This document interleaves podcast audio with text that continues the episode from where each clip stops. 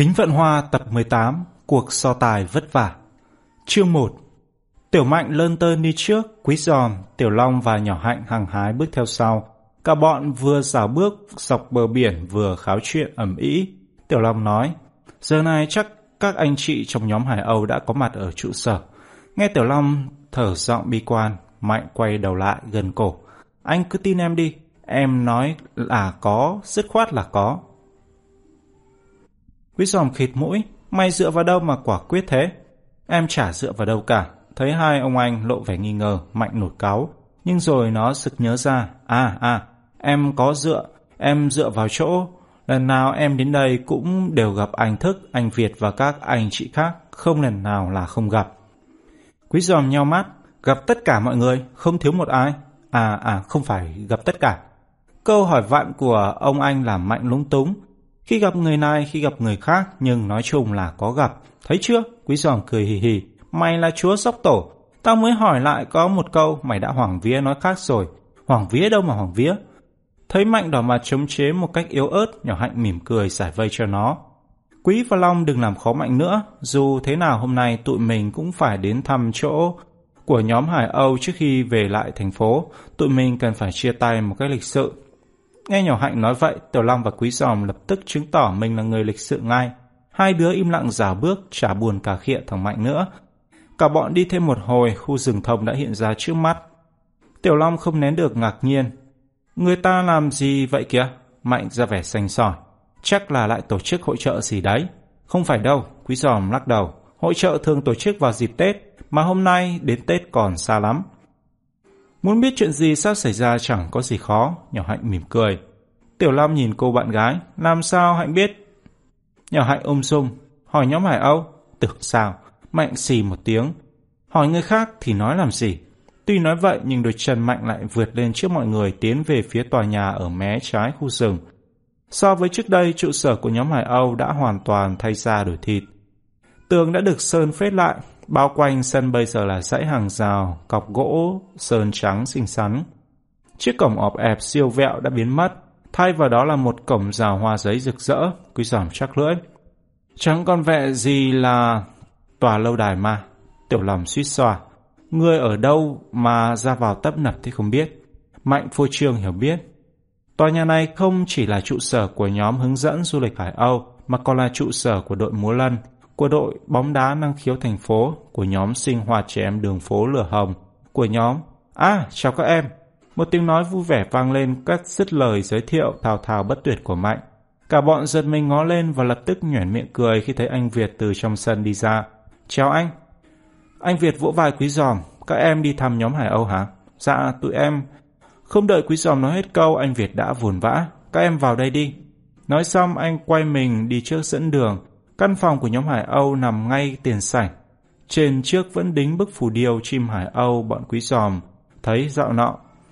Anh Thức ngồi trước chiếc bàn nhỏ kê ở góc phòng, thấy anh Việt dẫn bọn quý giòm vào, liền vội vã đứng dậy. À, chào các bạn trẻ. Nhỏ hạnh nhìn quanh ngạc nhiên khi thấy chiếc bàn dài dạo này không còn ở chỗ cũ. Anh Thức chỉ tay vào bộ salon. Các em ngồi chơi đi. Rồi sợ bọn trẻ ngại ngùng, anh ngồi xuống trước. Sao? Các em còn ở chơi mấy hôm nữa? Quý giòm liếm môi. Sáng mai tụi em về lại thành phố rồi. Mạnh là đặt chen lời giọng quan trọng. Vì vậy hôm nay em dẫn mọi người đến chào từ biệt các anh chị. Ngày mai về rồi sao? Anh thức nhíu mày. Sao các em về vội thế? Tiểu lòng lễ phép. Ngày mốt tụi em phải đi học ạ. Quý giòm ngó quanh. Ở đây chỉ có anh và anh Việt thôi ư? Ừ. Các anh chị khác đi chuẩn bị cho công việc tối nay. Đang nói cả mắt anh thức chợt sáng lên. À, phải rồi. Tối nay mời các em ghé đây sinh hoạt lửa trại với tụi anh, rồi anh chỉ tay ra cổng. Các em có nhìn thấy những gì ngoài kia không? Nhỏ hạnh gật đầu. Có, tụi em thấy chỗ nào cũng răng cờ kết hoa nhưng chẳng biết để làm gì. Anh thức mỉm cười. Sinh hoạt lửa trại tối nay đấy. Các em nhớ ghé chơi nhé. Quý giòm gãi đầu. Dạ, để tụi em coi lại. Còn coi lại với coi đi gì nữa. Mạnh láo táo. Sáng mai về, tối nay đi dự lửa trại. Tuyệt quá còn gì. Trong khi quý giòm trừng mắt nhìn Mạnh thì nhỏ hạnh gật đầu. Dạ, tối nay tụi em ghé. Bọn quý giòm ở chơi thêm chừng nửa tiếng đồng hồ rồi cáo từ ra về. tối nhớ đến đấy nhé. Khi tiến bọn trẻ ra cổng, anh thức một lần nữa cẩn thận nhắc lại. Dạ. Bọn quý giòm đồng thanh dạ một tiếng rõ to rồi kéo nhau quay lại đường cũ. Lúc về Mạnh không giành đi trước, nó chen vào giữa các ông anh bà chị, miệng nói tay hùa. Sinh hoạt lửa trại là vui phải biết nhé. Nào là hát hò, nào là đối nhau, nào là chơi u, chơi cướp cờ. Nhưng trước giờ mày đã dự một đêm lửa chạy nào chưa? Quý giòm thình lình hỏi trên ngang làm Mạnh ú ớ. Hả, em hả? E, em thì chưa. Ha ha, quý giòm gập bụng cười. Thật tao chưa thấy ai liều mạng như mày. Chưa từng dự một buổi lửa chạy nào mà miệng mồm cứ bô bô như rảnh lắm đấy. Nhưng em đã nhìn thấy trên tivi, mặt mạnh, đỏ chống chế. Quý giòm hử mũi. Xem trên tivi thì nói làm gì? Sao lại không nói làm gì? Mạnh gân cổ. Thế anh đã xem qua chưa? Tao cóc thèm xem trên tivi. Tối nay tao sẽ xem tận mắt thích hơn. Tiểu Long và nhỏ hạnh mặc cho quý giòm và mạnh cãi nhau, chẳng buồn xen lời. Nếu muốn xen lời tụi nó cũng chẳng đủ sức bởi hai anh em quý giòm lúc nào mà chẳng cãi nhau. Chương 2 Khi Tiểu Long, quý giòm, mạnh và nhỏ hạnh đi đến nơi thì khu rừng đã sáng rực. Ngoài đống lửa lớn vừa cháy bập bồm vừa phát ra những tiếng lốp bốp vui tai giữa vòng tròn người. Trên những ngọn thông còn răng mắc vô số những bóng đèn nhấp nháy. Anh thức hẹn bọn quý giòm 6 giờ chiều nhưng do phải thu xếp đồ đạc để sáng mai lên đường. Gần một tiếng đồng hồ sau bọn trẻ mới lò xò tới. Buổi sinh hoạt có lẽ đã bắt đầu từ lâu nên từ xa bọn quý giòm đã nghe thấy những tiếng hò reo ẩm ý và vui nhộn vang lên từng chập. Mạnh nôn nóng níu tay Tiểu Long, nhanh lên, lại xem bọn họ đang làm gì kìa. Bị khung cảnh náo nhiệt, khơi động tính hiếu kỳ, Tiểu Long để mặc thằng oan mạnh kéo đi băng băng. Quý giòm và nhỏ hạnh tất nhiên cũng không phản đối, cả hai im lặng lẽo đẽo theo sau. Bốn bọn trẻ không vội chào hỏi các anh chị nhóm Hải Âu, cả bọn đứng phía sau vòng tròn, người kiễng chân nhìn vào. Vừa đảo mắt một vòng, Quý giòm đã nhận thấy bọn trẻ tham gia buổi sinh hoạt hôm nay đa số đều chạc tuổi nó. Tiểu Long hoặc nhỏ hạnh cũng có những đứa lớn hơn hoặc nhỏ hơn, nhưng số này không nhiều. Lúc này gần đống lửa trại, có 10 đứa trẻ đang ngồi đấu mặt vào nhau thành năm cặp. Tay mỗi đứa dơ ra trước mặt đặt hờ trên vai đứa đối diện. Từng cặp ngồi cách nhau khoảng nửa thước. Những cẳng tay lập thành 10 thanh chắn đều tàm tắp. Lúc bọn quý giòm ngóc cổ nhìn vào, một thằng nhóc mặc áo caro đang thận trọng bước dọc theo hành lang giữa hai dãy người. Mỗi khi cất bước, chân nó giơ thật cao để tránh chạm vào những cẳng tay đang răng ngang đầu gối nó. Bọn quý giòm chưa biết lũ trẻ bay cho gì thì thằng nhóc áo caro đã vượt xong đoạn đường trông gai. Một thằng nhóc tóc tai bù xù đứng lẫn trong vòng tròn bao quanh liền bước ra tay vung vẩy miếng vải đen. Bắt đầu hát. Thằng nhóc áo cazo nhăn nhó. Khoan đã, cho tao đi lại thêm lần nữa. Thằng nhóc kia nhăn nhó theo. Làm gì đi tới đi lui hoài vậy? Mày đã đi thử hai lần rồi kia mà. Nhưng tao vẫn chưa thấy yên tâm. Thằng nhóc áo cazo năn nỉ. Đi lại thêm lần nữa thì may ra. Thôi được. Thằng tóc tai bù xù nhân nhượng. Nhưng chỉ một lần nữa thôi đấy. Thằng nhóc áo cazo không buồn đáp. Nó tuét miệng cười và hớn hở quay lại chỗ dãy người đang ngồi. Chậm rãi đi lại từ đầu. Nó lại nhấc cao chân lên. Lại lim dìm mắt như cố ghi nhớ hay tính toán một điều gì trọng đại. Nó làm gì thế ở mày? Tiểu Long thì thầm vào tai quý giòm, tao chả hiểu. Cho tựa tựa như môn chạy vượt rào nhưng không phải. Quý giòm khẽ đáp, mắt vẫn nhìn chăm chăm vào những bóng người trước mặt. Tiểu Long lại quay sang Mạnh, tụi nó đang chơi trò gì thế ở Mạnh? Cũng như quý giòm, mặt Mạnh ngây ra. Em không biết, em chưa thấy trò này lần nào. Tiểu Long định hỏi nhỏ Hạnh, nhưng thấy nhỏ Hạnh đang trầm ngâm dán mắt vào trò chơi lạ lùng kia. Nó đành tặc lưỡi quay đầu nhìn ra phía trước. Lúc này thằng nhóc áo ca rô đã vượt xong dãy rào. Thằng nhóc tóc tai bù xù không buồn nói bắt đầu há. Như kỳ nãy nữa, nó bước lại đầu dãy hành lang đưa tài ngoắt. Tới đây thanh nhóc mặc áo caso khoa chân tiến lại và thăm thả quay mặt vào hành lang. Vẻ như chuẩn bị vượt qua dãy rào một lần nữa. Tiểu Long quẹt mũi lẩm bẩm. Kỳ quái thật. Chẳng lẽ tay này định vượt rào một lần nữa? Có thể lắm, quý giỏm nhún vai nói. Nhưng để làm gì vậy? Tiểu Long dường mắt ếch Tao thấy trò này có gì hay đâu. Hay chứ? Nhỏ hạnh thình lình vọt miệng khiến Tiểu Long và Quý Giòm quay cổ ngó sang. Hay chỗ nào? Tiểu Long hỏi, nhỏ hạnh nhớn mắt. Long có nhìn thấy miếng vải đen trên tay anh chàng tóc tai bù xù kia không? Thấy. Nhỏ hạnh mỉm cười. Hay ở chỗ đấy. Bây giờ hắn ta sẽ dùng miếng vải đó bịt mắt anh chàng mặc áo cazo. À, tôi hiểu rồi. Tiểu Long gieo khẽ. Dạo này nó rất hay thông minh đột xuất.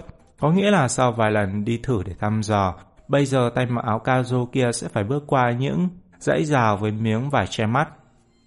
Đúng vậy, Nhỏ hạnh đẩy gọng kính trên sống mũi và phải bước sao để đừng chạm vào những cẳng tay đang răng ngang kia.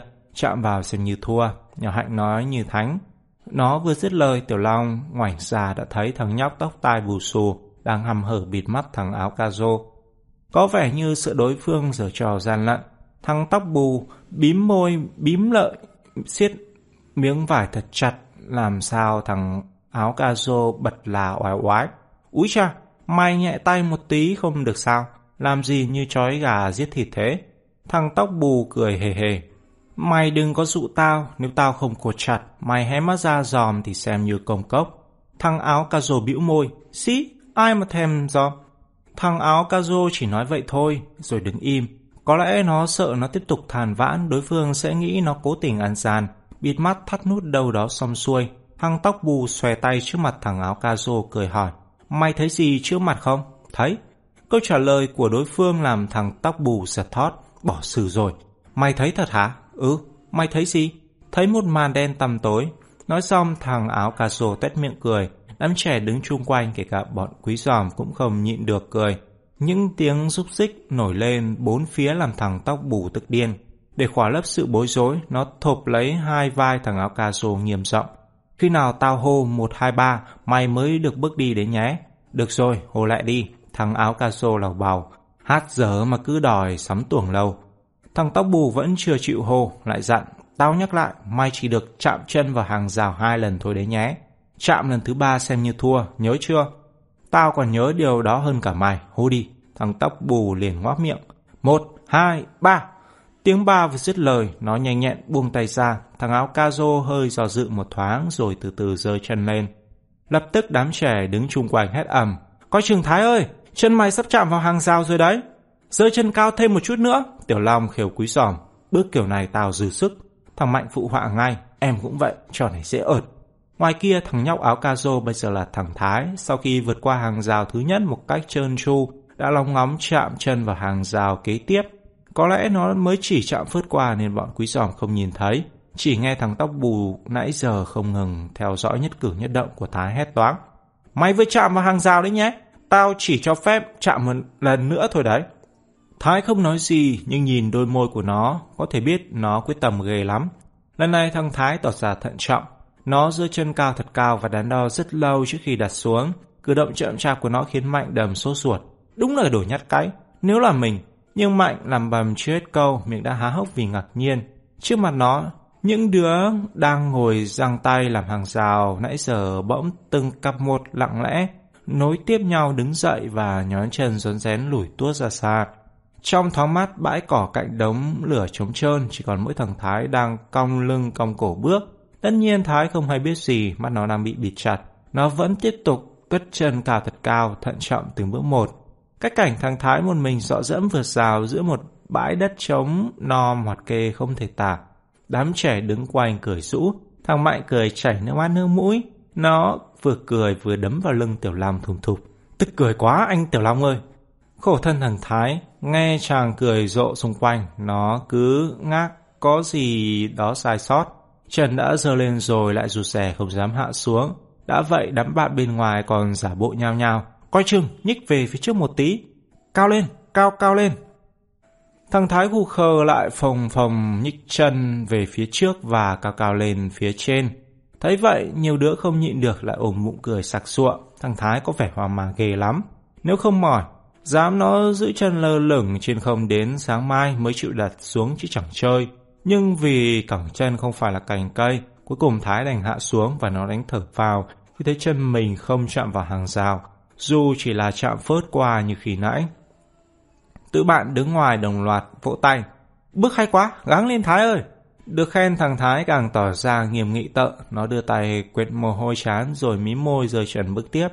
Nhưng có lẽ do quá căng thẳng, phần khác do trần trụ chưa lấy lại được cảm giác khi treo trên không quá lâu. Thái bất thần té nhủi tới trước và phải loạn trọ một lúc mới gượng. Dưới ánh lửa mà Thái bỗng chốc ngẩn ra, dĩ nhiên không phải vì cú mất thăng bằng vừa rồi, mà vì nó không hiểu tại sao mình lao đi một quãng như vậy lại chẳng chạm vào một hàng rào nào cả. Tôi bạn dường như cũng đoán ra sự nghi ngờ của Thái liền tìm cách khỏa lấp. Bước tiếp đi chứ, lại lên còn chơi trò mới Thái ơi. Nhưng mặc cho tụi bạn thúc giục Thái vẫn đứng yên, rồi trước sự phập phỏng của mọi người, nó thình lình giơ tay lên kéo phăng miếng vải đen che mắt. Vừa thấy Thái có hành động khác lạ, thằng tóc bù đã vội hét giật. Ơ, mày làm gì thế? Nhưng đã muộn, thằng tóc bù vừa dứt câu, miếng vải đen đã nằm gọn trong tay Thái. Và chỉ cần chớp mắt một cái, nạn nhân đã nhanh chóng nhận ra chiếc bẫy mình vừa rơi vào. Làm gì hả? Thái long mắt quay sang, rằng nhến trèo trẹo. Tao làm thế này này. Vừa nói Thái vừa trồm người về phía trước, thằng tóc bù, hai tay thu lại. Ơ, biểu diễn võ thuật là tiết mục thứ tư chứ đâu phải tiết mục. Thằng tóc bù vừa nói vừa đi giật lùi, mắt láo liên tìm đường chuồn. Thái gầm lên, mày đừng hòng đánh bài tẩu mã. Đứng đó, cho tao hỏi tội. Nhưng Thái vừa nói xong nó đã không thấy thằng tóc bù đầu nữa. Nó vội vàng lao bổ vào đám đông và tụi bạn đuổi theo thủ phạm. Trong nháy mắt buổi sinh hoạt nhốn nháo như một cái chợ, tiếng chân chạy thình thịch và tiếng kêu la ý ới của hai kẻ đang rượt đuổi nhau bên ngoài hòa lẫn với tiếng hò reo.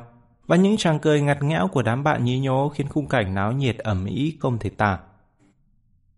Quý giòm quay sang nhỏ hạnh, cười nói, trò này hay thật, nếu tôi là thằng Thái, thế nào tôi cũng bị mắc lừa hệt như nó. Thằng Mạnh vọt miệng, nếu là em, em sẽ phát hiện ra ngay. Đừng sóc, quý giòm hừ mũi, làm sao mày phát hiện được? Làm sao hả? Mạnh ấp úng, em sẽ, sẽ... À, ta biết rồi, quý giòm bỗng gật gù, mày sẽ hóa thành người vô hình để điều tra chứ gì. Lời trêu chọc của ông anh làm Mạnh tắt đài ngay tắp lự, mặt đỏ như gấc, nó ngoảnh đầu ngó lờ chỗ khác. Chương 3 Trò chơi tiếp theo là trò cướp cờ, bọn trẻ chia làm hai phe để thi tài với nhau. Lá cờ đuôi nhau cắm ở vòng tròn chính giữa, ở hai bên trên một vạch ngang cách vòng tròn khoảng 6-7 mét. Năm đấu sĩ của mỗi phe đứng nhấp nhá nhấp nhổm, vẻ như sẵn sàng bổ tới trước bất cứ lúc nào. Bọn quý giòm thấy cả thằng Thái lẫn thằng tóc bù trong số đó, dĩ nhiên hai đứa ở hai phe khác nhau. Người cầm trịch trò chơi này là anh Việt, anh đứng gần vòng tròn, tay đưa lên khỏi đầu sõng giả hô. Tất cả chuẩn bị. Nghe tiếng hô, mười đấu sĩ càng nhấp nhổm hơn. Hai mươi cái cẳng chân cứ dục già dục dịch làm nè phóng tới trước. Số ba Anh Việt thình lình vang lên, bên mé phải một chiếc áo xanh lao vụt ra. Đấu sĩ mang bí danh số 3 của phe bên trái là một thằng nhóc mũi hách. Tiếng hô đột ngột của anh Việt làm nó hơi khựng lại vì bất ngờ, nhưng rồi cũng kịp bài trần bốn cẳng vọt đi. Thằng nhóc áo xanh tới đích trước, nhưng đúng vào lúc nó hăm hở thò tay định nhổ lá cờ thì thằng nhóc mũi hách đã kịp phi tới nơi. Nó đành rụt tay lại, chống lên đầu gối, lom khom nhìn đối thủ. Thằng nhóc mũi hách cũng không dám giật lá cờ. Nó bắt trước thằng kia khom người rình rập, tay cũng chống lên đầu gối. Mom lom quan sát nhất cử nhất động của đối phương. Hai đấu sĩ đứng đối diện nhau không đứa nào dám ra tay trước. Chúng chỉ vờn nhau vòng quanh lá cờ, liên tục chuyển đổi vị trí, mắt gờm gờm nhìn nhau. Như muốn nói chỉ cần nhà ngươi sơ hở một tích tắc thôi, ta sẽ đoạt lấy lá cờ trước mũi nhà ngươi cho mà xem. Nhưng rốt cuộc chẳng đứa nào chịu cho đứa nào xem cái quái gì cả. Cũng hệt như hai chú gài trọi bị chặt cựa, tiêu tàn hết dũng khí. Thằng áo xanh và thằng mũi hách cứ đảo vòng vòng cả buổi. Và cuối cùng khi tụi nó dừng lại thì đứa nào đứa nấy lại đứng ngay chóc vào vị trí cũ hệt như lúc mới bắt đầu, còn lá cờ thì vẫn chờ ra đó. Đám cổ động viên của hai phe thoạt đầu còn ngoác miệng hò hét cổ vũ gà nhà, nhưng rồi thấy gà của mình giống như gà dù, tụi nó chán quá chẳng buồn gần cổ nữa, chỉ còn lác đác vài tiếng hô, nội dung thì có vẻ khích lệ nhưng nghe kỹ lại giống như trách móc chế giễu. Dáng lên chứ tụi mày. Hai đứa bây giờ ngủ gục rồi hay sao thế? Thằng Mạnh bĩu môi bình phẩm. Tụi này cướp cờ chẳng chịu cướp, cứ xoay vòng vòng chồng mông vô mặt khán giả. Chồng chả ra thể thống gì cả. Anh Việt dường như cũng cảm thấy có điều bất ổn. Hai đấu sĩ số 3 này gắn bé bằng hạt thóc. Cứ để tụi nó rình dập xuông thế này không kéo khán giả ngủ khỏ mất. Nghĩ vậy anh liền hắng giọng hô lớn. Số 5! Từ bên trái bên phải, hai số 5 của hai phe vọt ra nhanh như chớp nhưng khán giả lại thêm một phen thất vọng. Thay vì nhảy sổ vào lá cờ thì hai đấu sĩ mới được bổ sung là đặt chạy vòng quanh sau lưng số 3 của đối phương, giang tay giang chân, ngăn không cho đối phương cướp cờ chạy về. Thằng Mạnh không nén được lại cào nhào. Đây là trò cướp cờ chứ đâu phải trò chống cướp cờ. Quý giòm nhún vai, trò này không dễ chơi đâu. Cướp cờ không lẽ bị đối phương đập trúng người là xem như tiêu tùng. Xỉ, gặp em, em đã cướp cờ đem về từ đời kiếp nào rồi. Mạnh lại cao hứng bà Hoa, nó quên phát mất nó vừa mới đây. Quý giòm đã kê nguyên một cái tủ buffet to đùng vô miệng nó. Lần này cũng vậy, ông em vừa hoành hoàng dứt câu. Quý giòm liền hấp hái mắt. May giờ cho tang hình để cướp cơ chứ gì. Một lần nữa Mạnh đứng chết chân, nhưng hên cho Mạnh. Đúng vào lúc nó ú ớ như bị ai nhét rẻ vào mồm, thì tiếng Anh Việt đã vang lên. Số 3 và số 5 về, số 2 lên. Quý giòm quên ngay Mạnh, quay đầu nhìn ra và nó lập tức mở to mắt khi nhận ra số 2 bên trái là thằng Thái, còn số 2 bên phải là thằng nhóc tóc bù, hai kẻ cựu thù. Vừa rời đuột nhau trí chóe khi nãy, ngay từ đầu Quý Giòm đã nhìn thấy hai đứa này trong đội hình của hai phe. Nhưng không ngờ hai đứa đều mang bí danh số 2. Dường như cả hai đấu sĩ cũng không ngờ tới sự trùng hợp đó. Vừa xông lên, chợt thấy Thái chạy tới, thằng tóc bù ngạc nhiên. Ủa, là mai hả Thái? Thằng Thái cũng ngạc nhiên không kém, nó nhích môi gật gù. Ha ha, thì ra quả đất tròn. Cổ động viên của hai phe cũng tỏ ra vô cùng hào hứng trước sự tái ngộ của hai đấu sĩ nhiều duyên nợ này. Xen lẫn giữa những tràng pháo tay là những tiếng hô phấn khích. Thái ơi, bắt thằng Tô Hâm trả nợ đi. Bắt nó chung đủ cả vốn lẫn lời. Cái tên Tô Hâm lọt vào tai khiến Mạnh chớp chớp. À, ông anh tóc xù này là người Hoa. Tiểu Long cười hì hì. Ra nó là con cháu Tô Định. Nhỏ Hạnh bổ sung. Tô Đồng Phà nữa. Nhưng mấy đứa trẻ ngay tức khắc phát hiện ra sai lầm của mình. Một giọng ong ong vọng đến tai tụi nó. Mày chỉ lấy lá cờ thôi, còn tặng thằng Tâm Hô cái cán cờ để nó về đổi gà cho vợ. Nhỏ Hạnh tẽn tỏ, thì ra anh chàng này tên là Tâm. Mạnh chẳng bẽ lẽn như bà chị, nó cười khoái trá. Hi, anh chàng Tâm này có hàm răng hô mà lúc nãy mình không để ý. Tâm hô nói lái thành tổ hầm hay thật. Tâm hô lúc này đang chĩa hàm răng hô vào mặt thằng Thái giọng cảnh giác. Bây giờ tao và mày đang chơi trò cướp cờ đấy nhé. Rõ là tâm hô sợ đối thủ làm nè tính sổ, chuyện bịt mắt qua rào khi nãy. Nhưng mặc cho tâm hô giờ giọng cầu hòa, Thái vẫn hầm hầm, tao không cần biết. Tao cần phải thanh toán chuyện mày cố tình cho tao vào siếc. Tâm hô cố phân trần. Trò chơi khi nãy bao nhiêu người tham gia chứ đâu phải mình tao. Nhưng mày là đầu trò. Thái nghiến rằng kén két. Vừa nói nó vừa khoa chân bước tới. Chính mày đứng ra bịt mắt tao. Chính mày làm tao trở thành trò cười cho mọi người. Bộ tịch hung hổ của Thái khiến tâm hồ trột dạ. Nó bước giật lùi miệng kêu lên. Nè nè. Ngay trong lúc đó, tức là ngay trong lúc tâm hô và mọi người không ngờ nhất, Thái đột ngột cúi xuống và nhanh như chớp giật phát lá cờ lúc nãy đã ở ngay dưới chân và co giò chạy về phe mình. Miệng cười ha ha, thế là phe mày thua rồi nhé.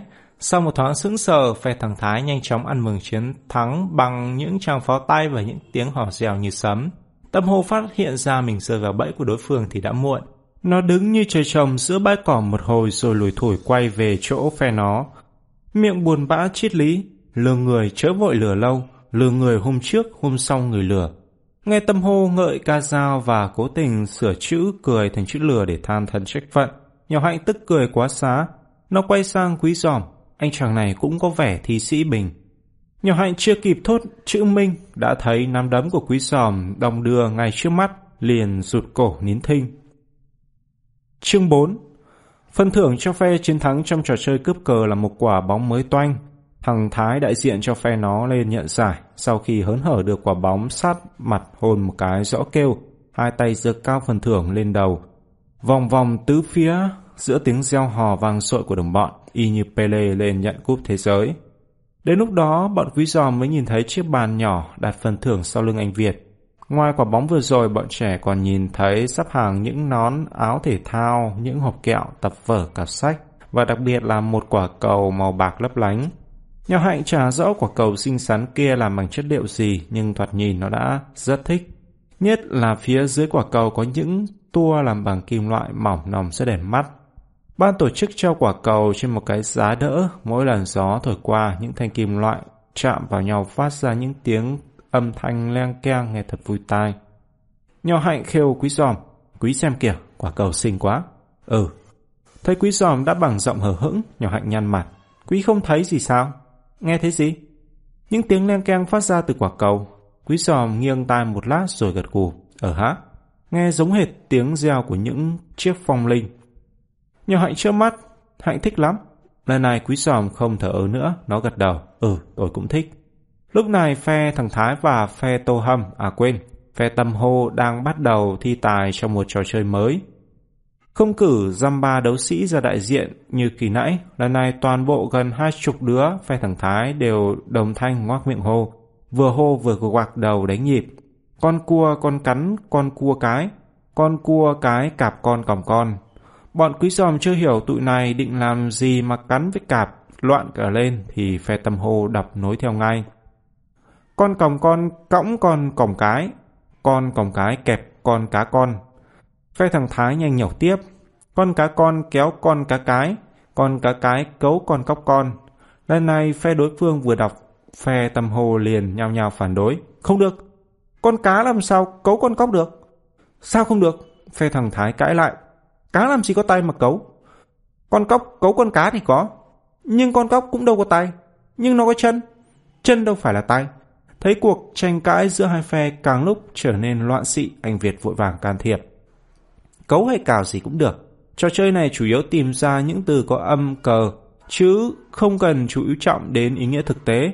Phe tầm hồ, nghe vậy không cãi nữa, lấy hơi đọc. Con cóc con cào con cóc cái. Lần này đến lượt phe thằng Thái khiếu nại. Không được, chữ cào không được. Sao không được? Cũng âm cờ kia mà. Nhưng chữ đó không phải do nghĩ ra. Chữ cào này, anh Việt nói trước tụi mày học lỏm theo. Phe tâm hồ liền đưa mắt về phía anh Việt, ý nhờ anh phân xử. Anh Việt gãi đầu cười gượng. Thôi, phe kia đã nói vậy, các em tìm chữ khác quách. Chữ khác thì chữ khác, tâm hồ nói, và sau khi chụp đầu hội ý, tụi nó hí hưởng oang oang. Con cóc con, cưỡi con cóc cái. Con cóc cái, cưa con cọp con. Thấy đối phương dám sáng tác ra hình ảnh con cóc cưa con cọp, phe thằng Thái ngứa tai không thể tả, bọn nó tính ngoác mồm trả đũa nhưng sực nhớ lời giải thích vừa rồi của anh Việt, cả bọn đành bấm bụng làm thinh.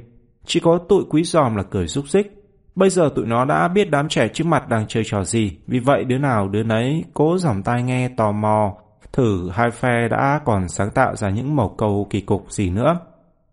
Và trò chơi càng kéo dài bọn quý giòm càng ngạc nhiên trước vốn từ phong phú của đám trẻ xa lạ này. Hết lượt cọp tới cáo, hết cú tới công kiến két cò, hai phe lôi ra hầu như không thiếu một con vật có âm cờ nào.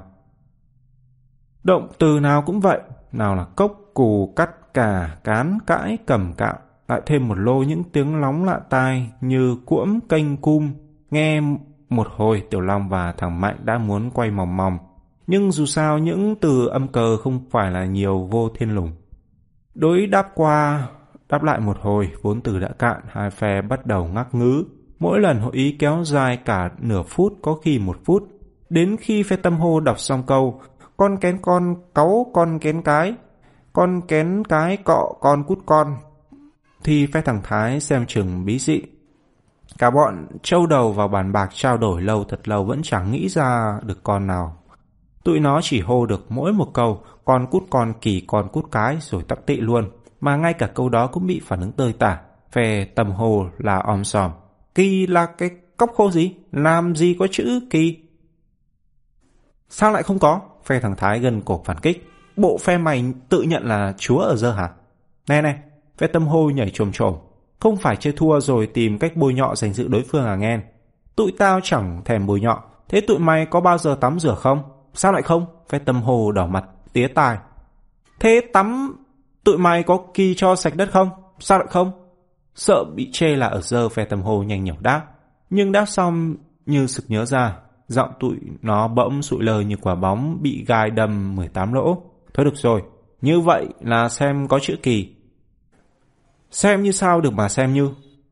Có đết đuôi đi chứ lịnh, có đết đuôi cũng được. Nhưng còn câu thứ hai thì sao? Tụi mày nghĩ không ra phải không? Sao lại nghĩ không ra? Thế đọc đi. Chờ một chút đã. Chờ từ nãy giờ. Thì chờ thêm chút nữa. Khi nãy tụi mày nghĩ ngợi lâu lắc bên tao có dục đâu. Nghe đối phương nói vậy, phe tâm hồ không sụp nữa, nhưng dù không bị hối thúc, phe thằng Thái cũng chẳng đỡ bối rối hơn chút nào. Tôi nói nhăn mày nhíu chán cả buổi rồi ngập ngừng đọc. Con cút con, kỳ con cút cái. Con cút cái, kỵ con, kỳ con. Hết kỳ, lại tới kỵ. Phe tâm hồ lại là toán. Kỵ là cái quái quỷ gì? Sao tụi mày ngốc thế? Phe thằng Thái dở giọng cả khịa. Kỵ là kỵ chứ là gì? Giống như chuột kỵ mèo hoặc phe mày kỵ phe tao vậy kỵ cái mút xỉ Nhưng thôi, chữ kỵ cũng có thể xem là hợp lệ. Nhưng còn con kỳ con kỳ là con cóc khô gì thế? Phe thằng Thái cười hô hố. Lại ngốc nữa, con kỳ không phải là con cóc khô, mà là con chó.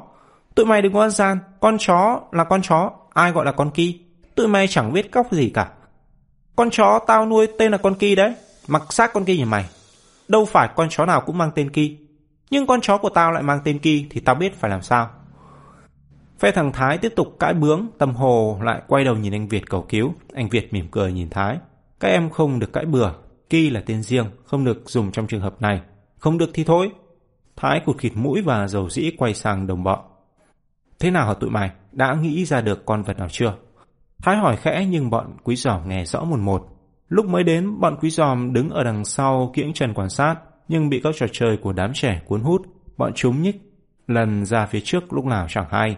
Hiện giờ Tiểu Long, Quý Giòm và Nhỏ Hạnh và Mạnh đang đứng lẫn trong phe thằng Thái và những lời bàn tán của tụi này đều lọt hết vào tai chúng.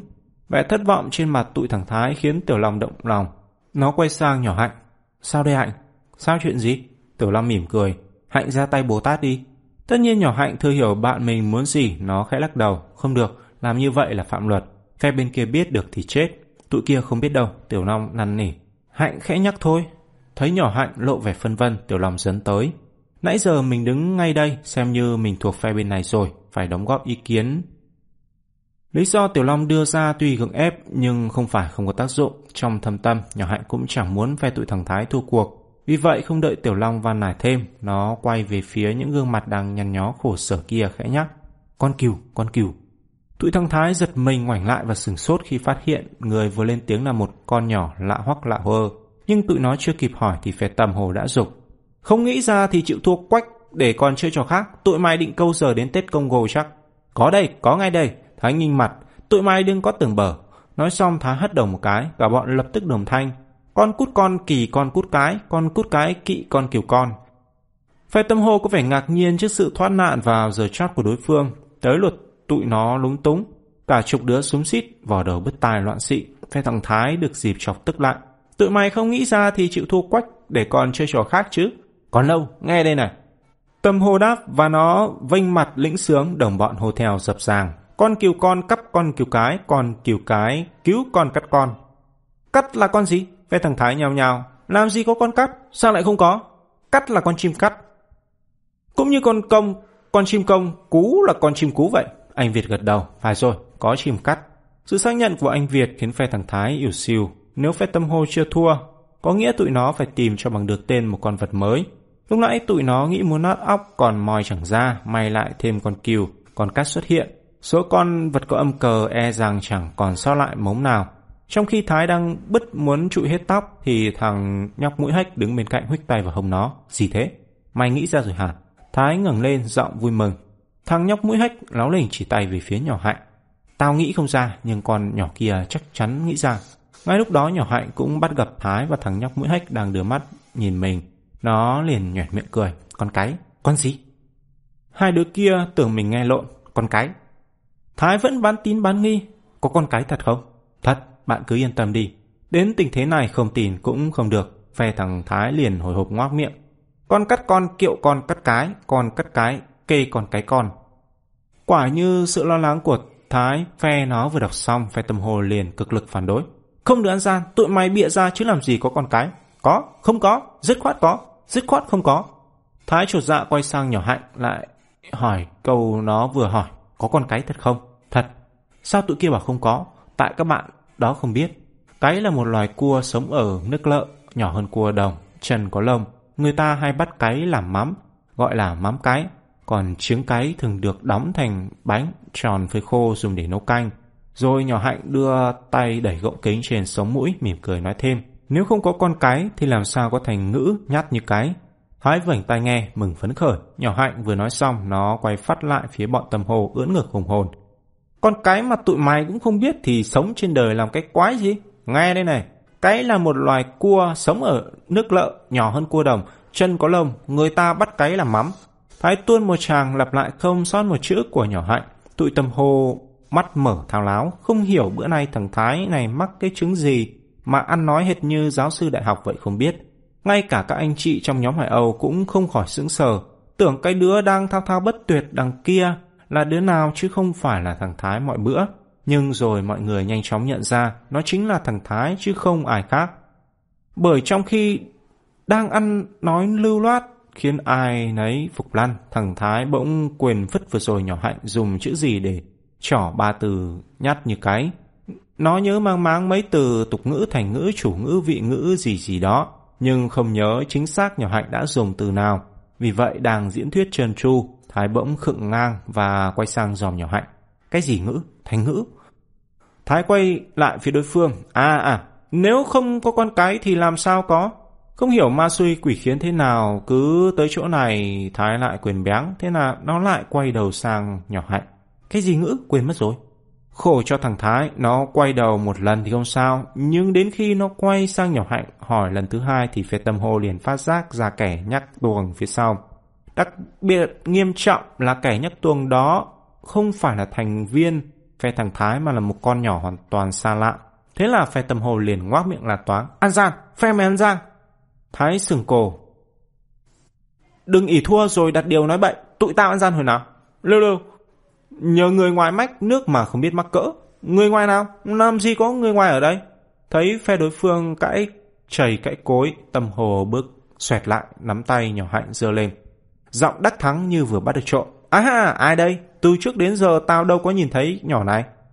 Bị tâm hô bắt quả tang phe thằng Thái cứng họng, trong khi bọn chúng loay hoay chưa biết chống chế như thế nào, anh Việt bỗng kinh ngạc kêu lên. Quá, Hạnh hả? Em đến từ lúc nào thế? Anh Thức và một số anh chị quen mặt trong nhóm Hải Âu ngồi ở chiếc bàn kế chiếc bàn đặt phần thưởng cũng nhỏm dậy. À, Hạnh, kia Tiểu Long, Quý và cả Mạnh nữa. Hay quá, các em bước vào tham gia sinh hoạt với các bạn đi. Chương 5 Sự xuất hiện của bọn quý giòm lập tức khiến cuộc chơi của đám trẻ thay đổi hẳn. Phe Tâm Hô và phe thằng Thái bây giờ nhập làm một, còn phe kia là quý giòm Tiểu lam Nhỏ Hạnh và Mạnh. Việc những đứa trẻ lạ mặt này bí mật giúp cho phe thằng Thái thắng cuộc và ấm mất hộp kẹo to tướng từ tay anh Việt trong cuộc thi vừa rồi vẫn còn làm Tâm Hô tức ảnh ách. Vì vậy, vừa chia phe, nó đã nhìn chằm chọc vào bọn quý giòm sốt ruột hỏi ngay. Tụi mày muốn chơi trò gì? Biết thừa tâm hô nôn nóng phục thù nhưng nhỏ hạnh vẫn dễ dãi, tùy các bạn. Tâm hô ngoảnh đầu trao đổi với những đứa khác một hồi rồi quay lại. Thi làm ảo thuật nhé. Đề nghị của tâm hô khiến bọn tiểu long tức cười quá xá. Quý giòm được mệnh danh là David Copperfield của trường tự do. Bọn tâm hô đòi thi tài ảo thuật với nó có khác nào đòi thi đấm bốc với Mike Tyson. Nhỏ hạnh cười thầm trong bụng nhưng ngoài mặt vẫn thản nhiên. Cũng được, Thế các bạn muốn thi như thế nào? Tâm hồ nhanh nhỏ, mỗi phe biểu diễn ba tiết mục. Phe kia phải chỉ ra cho được mánh lới của đối phương. Phe nào chỉ ra được nhiều hơn thì phe đó thắng. Nhỏ hạnh nhíu mày. Nhưng phải quy định thời gian chứ. Tất nhiên rồi, tâm hồ đã với vẻ tự tin. Trọng tài sẽ đếm từ 1 tới 10. Sau tiếng thứ 10, phe nào không khám phá được mánh lới của đối phương thì coi như thua. Thái độ ung dung của tâm hô làm nhỏ hạnh hơi lo. Nó quay sang quý giòm. Sao đấy quý? Quý giòm cắn môi, nó cũng đang lo. Nó là vua ảo thuật. Nhưng ảo thuật theo trường phái David Copperfield nghĩa là cần tới những dụng cụ trợ giúp cồng cành và phải có thời gian chuẩn bị. David Copperfield mỗi lần đi lưu diễn xa phải dành riêng một chiếc máy bay để chở theo mấy chục tấn thiết bị. Không có chiếc máy bay vận tải đó theo, David Copperfield cũng giống như thằng Tiểu Long khù khờ nhà mình thôi. Quý giòm thở dài nghĩ và có cảm tưởng mình đang rơi vào hoàn cảnh oái âm của David Copperfield khi thình lình thất lạc dụng cụ. Bắt nó biểu diễn ảo thuật mà không cho nó dỡ tới mớ chai lọ lình kỉnh và các thiết bị tự chế quả là chẳng khác nào bắt mèo ăn gừng. Tất nhiên ngoài những màn ảo thuật với dụng cụ ra, quý giòm cũng còn một số tài lẻ, nhưng nó không thực tin vào những ngón nghề đó lắm. Nó e rằng sẽ không lại được tụi nhãi lắm trò này, nhưng tình hình trước mắt không cho phép quý giòm thoái thác. Nó nhìn vào đôi mắt đang mở to chờ đợi của nhỏ Hạnh, nói với giọng trấn an. Không sao, tôi sẽ cố. Thằng Mạnh không đọc được vẻ gắng gượng trong câu trả lời của quý giòm. Nó vỗ tay đùm đốp.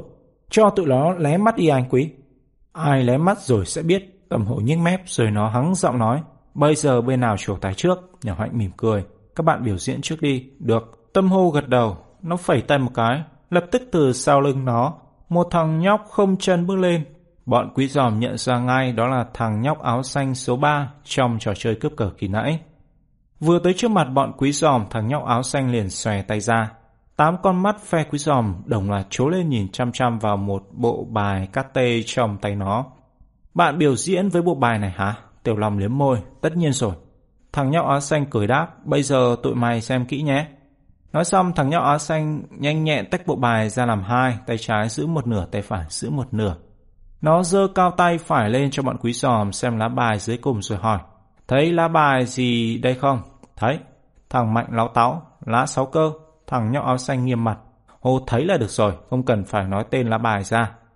Rồi nó chìa sấp bài đang nằm sấp trên tay trái ra phán. Tụi mày lật lá bài trên cùng lên đi. Quý giòm liền làm theo, xem đi. Thằng nhóc áo xanh ra lệnh, quý dòm lật lá bài. Đó là lá đầm chuồn, thằng nhóc áo xanh hất đầu, thấy rõ chưa? Rõ rồi, quý dòm nếm môi. Lần này Mạnh không dám bếp xếp để mặc ông anh đối đáp. Rõ rồi thì đặt úp trở lại chỗ cũ. Thằng nhóc áo xanh nói quý sòm làm theo như máy, bụng vẫn chưa rõ thằng này định ảo thuật như thế nào. Và không chỉ quý giòm, cả Tiểu Long và nhỏ hạnh, Mạnh cũng đang nín thở căng mắt quan sát nhất cử nhất động của đối phương. Thằng nhóc áo xanh trịnh trọng dắt sấp bài trên tay phải, dựng đứng trên sấp bài bên tay trái theo một góc 90 độ, rồi đưa cắm mắt láo lỉnh nhìn bọn quý giòm nó e hèm một tiếng rõ to rồi cười cười bảo.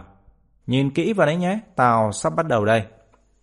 Nói xong nó chú miệng, thổi phù vào bộ bài một cái. Đồng thời tay phải đưa xoẹt ra phía trước làm cho hai sấp bài cọ vào nhau. Kiểu như người tiền sử đánh hai hòn đá vào nhau để lấy lửa vậy. Hành động của thằng nhóc áo xanh diễn ra không tới một giây, nhanh đến mức khi nó làm ảo thuật xong rồi. Thằng Mạnh còn nhăn nhó dục Làm gì thì làm lại đi chứ. Thằng nhóc áo xanh cười hì hì. Xong rồi. Xong rồi. Mạnh ngỡ người ra. Ừ, xong từ khi nãy lại. Mạnh vẫn chưa tin. Thế trò này hay ở chỗ nào đâu? Thằng nhóc áo xanh chìa tay trái ra, nhèo mắt nói. Mày lật lá bài trên cùng lên đi. Mạnh chưa kịp đưa tay ra thì quý giòm đã nhanh nhẹn lật lá bài lên và cả bọn bất giác sững sờ khi thấy đó là con ếch bích. Ôi, sao thế này? Mạnh ngơ ngác. Khi nãy là lá đầm chuồn kia mà. Quý giòm nhìn đối phương lạnh lùng, mày đưa tay phải ra coi. Thằng nhóc áo xanh um ung dung giơ sấp bài bên tay phải lên, vừa liếc mắt một cái, quý giòm biết ngay mình đã đoán sai. Lá bài dưới cùng trên tay đối phương vẫn là con sáu cờ khi nãy. Đúng lúc đó anh Việt bắt đầu đếm. Một, hai, ba, bốn. Tiểu Long lo lắng giật tay quý giòm, mày phát hiện được gì chưa? Quý giòm lắc đầu và đánh mắt sang nhỏ hạnh, cũng như nó, nhỏ hạnh, đưa tay vỗ vỗ chán. Mặt mày méo sẹo, ngược lại với vẻ thiểu não của bọn quý giòm phe tầm hồ đứa nào đứa nấy nom hơn hớn. Khi anh Việt vừa đếm dứt tiếng 10, tầm hồ hí hưởng tuyên bố, tụi mày thua rồi. Quý giòm tiêu nghỉu gật đầu, ừ, tụi tao thua. Thấy đối phương nhanh chóng nhận thua, tầm hồ khoái lắm, nó hất đầu. Giờ tới phiên tụi mày. Thằng nhóc áo xanh chia tay ra thần thiện cho tụi mày mượn bộ bài này. Khỏi, quý giòm từ chối, nó không quen biểu diễn với những quân bài, cho tao xin một mảnh giấy.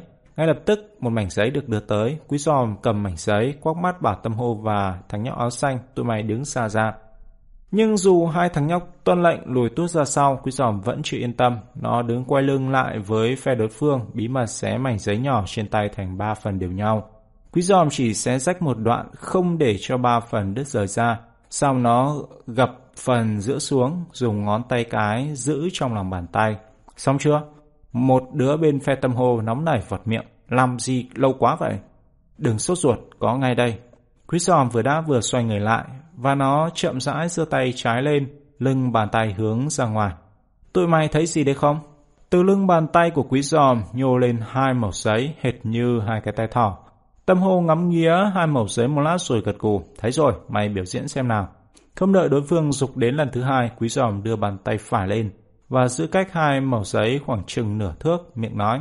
Tao sẽ biểu diễn màn điều khiển từ xa. Nói xong quý giòm từ từ đưa bàn tay phải ra xa, Đồng thời ngón cái tay trái khẽ kéo mẩu giấy đang giữ trong lòng bàn tay, khiến hai mẩu giấy bị uốn cong theo. Tiểu Long nhỏ hạnh và mạnh đứng xuống xít sau lưng quý giòm nhìn rõ một một sự điều khiển từ xa.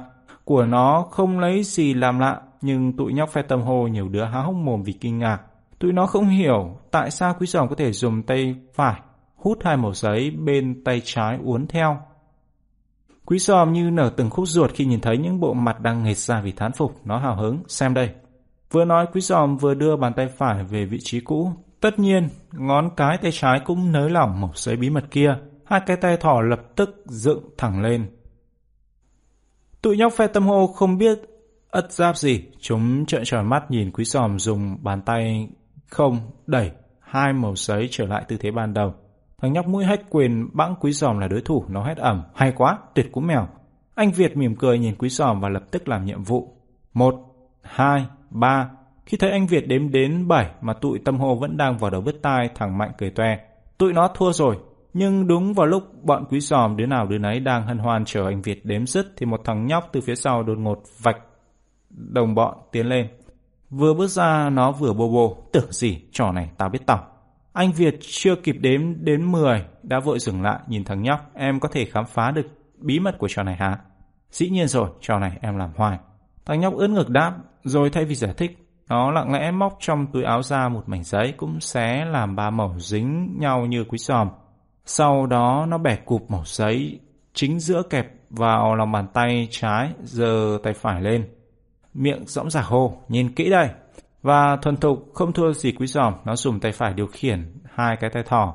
Bên tay trái đứng lên nằm xuống một cách dễ dàng điệu nghệ. Lần này nhìn rõ thao tác của nhà ảo thuật cùng phe bọn tâm hồ hét ẩm. Ha ha, tưởng sao, làm vậy tao cũng làm được. Dễ ơi là dễ, tụi mày thua nữa rồi đấy nhé. Tiếng hò hét của đối phương làm bọn quý giò miệng méo sạch, mạnh lộn ruột. Thua thì thua chứ, làm gì mà ỏng tỏi thế. Nhỏ hạnh đặt tay lên vai mạnh, yên trí đi, còn hai kèo nữa, thế nào phe mình cũng gỡ lại. Khi nói như vậy, nhỏ hạnh không rõ nó định chấn an thằng Watt hay là tự chấn an chính mình. Chương 6 Màn ảo thuật thứ hai của phe tâm hô vẫn do thằng nhóc áo xanh đảm trách và có vẻ như một lần nữa nó lại biểu diễn với bộ bài trên tay. Trong khi thằng nhóc áo xanh đang sóc lui sắp tới sắp bài, quý giòm thình lình quay sang nhỏ hạnh. Tôi nghĩ ra rồi. Quý nghĩ ra chuyện gì thế? Nhỏ hạnh ngơ ngác. Chuyện khi nãy ấy. Giọng quý giòm hào hứng. Tôi biết lá ách bích kia từ đâu ra rồi. Từ đâu ra? Nhỏ hạnh trố mắt. Quý giòm khịt khịt mũi. Nãy giờ tôi cứ thắc mắc hoài, bây giờ thì tôi biết chắc đó là lá bài phía ngoài cùng trong sấp bài bên tay phải của thằng áo xanh. Lá bài phía ngoài cùng, đúng vậy, quý giòm tặc lưỡi. Lá bài phía trong cùng là lá bài ngửa, đó là lá sáu cơ, còn lá bài phía ngoài cùng là lá bài sắc đó là lá ách bích. Khi để dựng những sấp bài bên tay phải lên sấp bài bên tay trái, thì những ngón tay trái của đối phương đã ép sát vào lá ách bích và khi đối phương đẩy sấp bài trượt đi thì những ngón tay trái đã giữ lá ách bích ngoài cùng lại và ấn nó xuống sấp bài đang nằm trên lòng bàn tay. Nhà Hạnh gật gù, Hạnh hiểu rồi. Có nghĩa là lá đầm chuồn mà chúng ta trông thấy ban đầu vẫn còn nằm ngay dưới lá ách bích, hoàn toàn đúng. Quý giòm đã bằng giọng tiếc rẻ, nhưng dù sao tôi cũng nghĩ ra điều đó quá muộn. Nhỏ Hạnh cười, thì lần này quý cố nghĩ ra sớm hơn. Quý giòm cười méo xẹo, nó không tin trong 10 tiếng đếm nó có thể phát hiện ra được những ngón nghề mà mãnh của đối phương. Lần này thằng nhóc áo xanh bày một trò mới. Nó xòe sấp bài trước mắt, xăm soi tìm kiếm một hồi rồi rút hai lá cầm trên tay. Xong, nó ngước mắt nhìn bọn quý giòm, nói bằng giọng tình quái. Bây giờ tao sẽ cho tụi mày xem hai lá bài này. Mạnh bực mình, hừ giọng. Muốn cho xem thì đưa phứt ra đi, việc gì phải ra trước đón sau dài dòng thế. Thằng nhóc áo xanh rùn vai, nhưng tao phải ra hẹn trước. Tao chỉ cho tụi mày xem một lần thôi. Tụi mày cố nhìn cho kỹ, không được đòi xem lần thứ hai đâu đấy. Quý giòm gật đầu. Được rồi, tụi tao đồng ý. Thế thì xem đây. Thằng nhóc áo xanh vừa nói vừa giơ hai lá bài trong tay lên. Tuy miệng hù dọa rất ghê, nhưng thằng nhóc đưa lá bài ra rất tử tốn. Bọn quý giòm đều nhìn rõ đó là lá chín xô và lá tám cơm Thằng nhóc mỉm cười, xem rõ chưa? Rõ rồi. Quý giòm vừa đáp, thằng nhóc liền lật sấp bài xuống và đưa cho quý giòm. May cầm lấy hai lá bài này. Đợi quý giòm cầm lấy hai lá bài, thằng nhóc ung dung chia sấp bài còn lại trên tay ra. Nhét hai lá bài đó vào sấp bài này. Quý giòm nhíu mày. Nhét vào chỗ nào? Nhét vào bất cứ chỗ nào mày muốn. Quý giòm ngần ngừ một thoáng rồi mí môi làm theo đối phương. Nó thận trọng nhét hai lá bài vào hai nơi riêng rẽ. Xong rồi, thằng nhóc áo xanh gõ cạnh sấp bàn vào lòng bàn tay vài lần cho bộ bài nằm thật gọn gàng, vuông vức rồi nói, bây giờ tao sẽ biểu diễn đây. Biểu diễn như thế nào? Mạnh ngớ miệng, thằng nhóc áo xanh nhớn mày, tao sẽ lấy hai lá bài khi nãy ra. Cái gì? Mạnh trợn mắt, biểu diễn như thế, có gì là hay ho? Đã biết trước là hai lá nào? Ai lấy ra mà chẳng được? Thằng nhóc áo xanh hở mũi, thì tụi mày cứ xem đi đã. Nói xong nó dùn thấp người xuống sát mặt đất và vùng vụt tay một phát. Bộ bài trên tay nó lập tức văng tứ tung bay như bươm bướm và nằm vương vãi khắp nơi trên cỏ. Trong khi bọn quý giòm chưa hiểu ra chuyện gì thì thằng nhóc áo xanh đã đứng thẳng người dậy và giơ tay lên. Trên tay nó còn đúng hai lá bài. Và trước cả mắt tò mò của bọn quý giòm nó xoay hai lá bài về phía trước. Ngay lập tức bọn quý giòm bỗng dùng mình như bị điện giật. Hai lá bài trên tay thằng nhóc áo xanh chính là hai lá bài khi nãy. Quý giòm vừa nhét vào. Sao lại như thế được nhỉ? Nhỏ hạnh vỗ vỗ tay lên trán lẩm bẩm. Thằng Mạnh còn hoang mang hơn. Nó nuốt nước bọt. Phù thủy. Đúng là trò phù thủy. Quý giòm liếc Tiểu Long. Thấy thằng này đang bần thần nghĩ ngợi, liền quay sang nhỏ hạnh. Hạnh nghĩ ra gì chưa? Nhỏ hạnh lắc đầu. Khi lẳng mạnh một sấp bài, tất nhiên lá bài trên cùng và dưới cùng bị hai ngón tay kẹp giữ lại. Nguyên tắc đó ai cũng biết, nhưng Hạnh không hiểu tại sao đó lại là hai lá bài vừa rồi. Quý dòng thở dài, ừ lạ thật. Khi nãy chính tôi đã nhét lá chín rô và lá tám cơ vô giữa bộ bài cơ mà. Lúc này anh Việt đã đếm đến năm và cả quý giòm lẫn nhỏ hạnh đều hiểu rằng trong khoảng thời gian ít ỏi còn lại, tụi nó không thể nào tìm ra bí mật của màn ảo thuật vừa rồi. Nhưng đúng vào lúc quý giòm định mở miệng nhận thua thì Tiểu Long đột ngột lên tiếng. Tôi biết rồi. Câu nói của Tiểu Long khiến quý giòm nhỏ hạnh và mạnh như không tin vào tai mình. Nhỏ hạnh ngó bạn, giọng nghi hoặc. Long biết thật ư? Ừ. Anh Việt nhìn Tiểu Long. Em nói đi.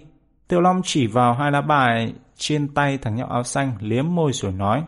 Đây không phải là hai lá bài khi nãy. Mày nói gì thế? Quý giòm giật bắn. Rõ ràng chính tay tao. Tiểu Long không để quý giòm nói hết câu. Nó lắc đầu quả quyết.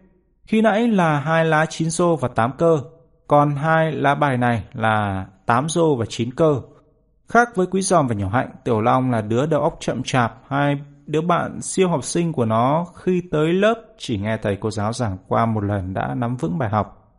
Khi đi thi chỉ cần ôn qua loa, những ý chính Tiểu Long không được trời phú cho trí thông minh như thế, để nhớ bài nó phải ê à tụng tới tụng lui đến xã họng, phương pháp lấy cần cù bù chậm chạp của nó tuy cực nhọc nhưng chắc chắn.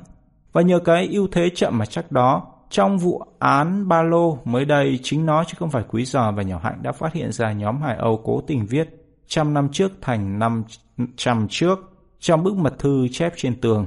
Hôm nay cũng vậy, hồi nãy khi thằng nhóc áo xanh phô hai quân bài ra, thay vì ghi nhớ bằng mắt theo kiểu những người thông minh, Tiểu Long mấp mái môi lầm nhầm theo thói quen 9 rô 8 cơ, 9 rô 8 cơ. Và chính nhờ vậy, sau một thoáng ngỡ ngàng, nó kịp nhận ra hai lá bài trên tay đối phương lúc này không khớp với bài học thùng lòng của mình đang tụng. Khi Tiểu Long buột miệng nêu ra nhận xét động trời đó và nói tên cụ thể từng quân bài, lúc đó nhỏ Hạnh, Quý Giò và thằng Mạnh mới cảm thấy ngờ ngợ. Nhỏ Hạnh gật gù. Ờ ờ, đúng rồi. Đây là hai lá bài khác, hoán vị với hai lá bài ban đầu nhằm đánh lừa mình. Quý giòm nhìn đăm đăm vào mặt thằng nhau áo xanh. Sao? Phe mày chịu thua chưa? Miệng tuy nói cứng nhưng bụng quý giòm giật thòn thót. Nó không chắc thằng mập phe nó có quáng mắt hay không. Nào ngờ nó vừa hỏi xong thằng nhóc áo xanh gật đầu ngày tút suyệt. Tao chịu thua rồi. Rồi nó cười hì hì. Giờ tới phiên phe mày trổ tài đi. Quý giòm trổ tài với một viên bi ve. Nó bỏ viên bi ve trong lòng bàn tay phải, chìa ra trước mặt phe tầm hồ miệng tủm tỉm. Tao giao hẹn trước, Tao chỉ cho tụi mày xem một lần thôi. Tụi mày cố nhìn cho kỹ, không được đòi xem lại lần thứ hai đâu đấy. Thấy đối phương nhại lại câu nói khi nãy của mình, thằng nhóc áo xanh nhăn mặt. Nhưng mày định làm gì với viên bi này? Quý giòm ướt ngực. Tao nhét nó vào trong người. Nhét vào trong người? Ừ, nhét vào trong cơ thể ấy. Nhét vào trong lỗ mũi ấy ư? Lại hỏi, quý giòm, hừ giọng, nhét vào trong lỗ mũi thì nói làm gì? Rồi nó khoa tay, tao sẽ nhét viên bi xuyên qua da, Xuyên qua da, bọn tầm hồ tỏ ý ngờ vực. Quý giòm gật đầu, ừ, viên bi sẽ xuyên qua da, xuyên qua thịt, rồi lút dần vào trong người, cuối cùng là biến mất. Tầm hồ ôm bụng. Ha, xạo ơi là xạo, viên bi mà mày cứ như cây kim gút không bằng. Nếu không tin thì tụi mày xem đây. Quý giòm vừa nói vừa gập cánh tay trái lại và dùng tay phải ấn viên bi vào khuỷu tay trái. Nó đè tay lên viên bi lăn qua lăn lại và trịnh trọng nhắc. Tụi mày nhìn kỹ nha, tao bắt đầu ấn viên bi vào trong cánh tay đây.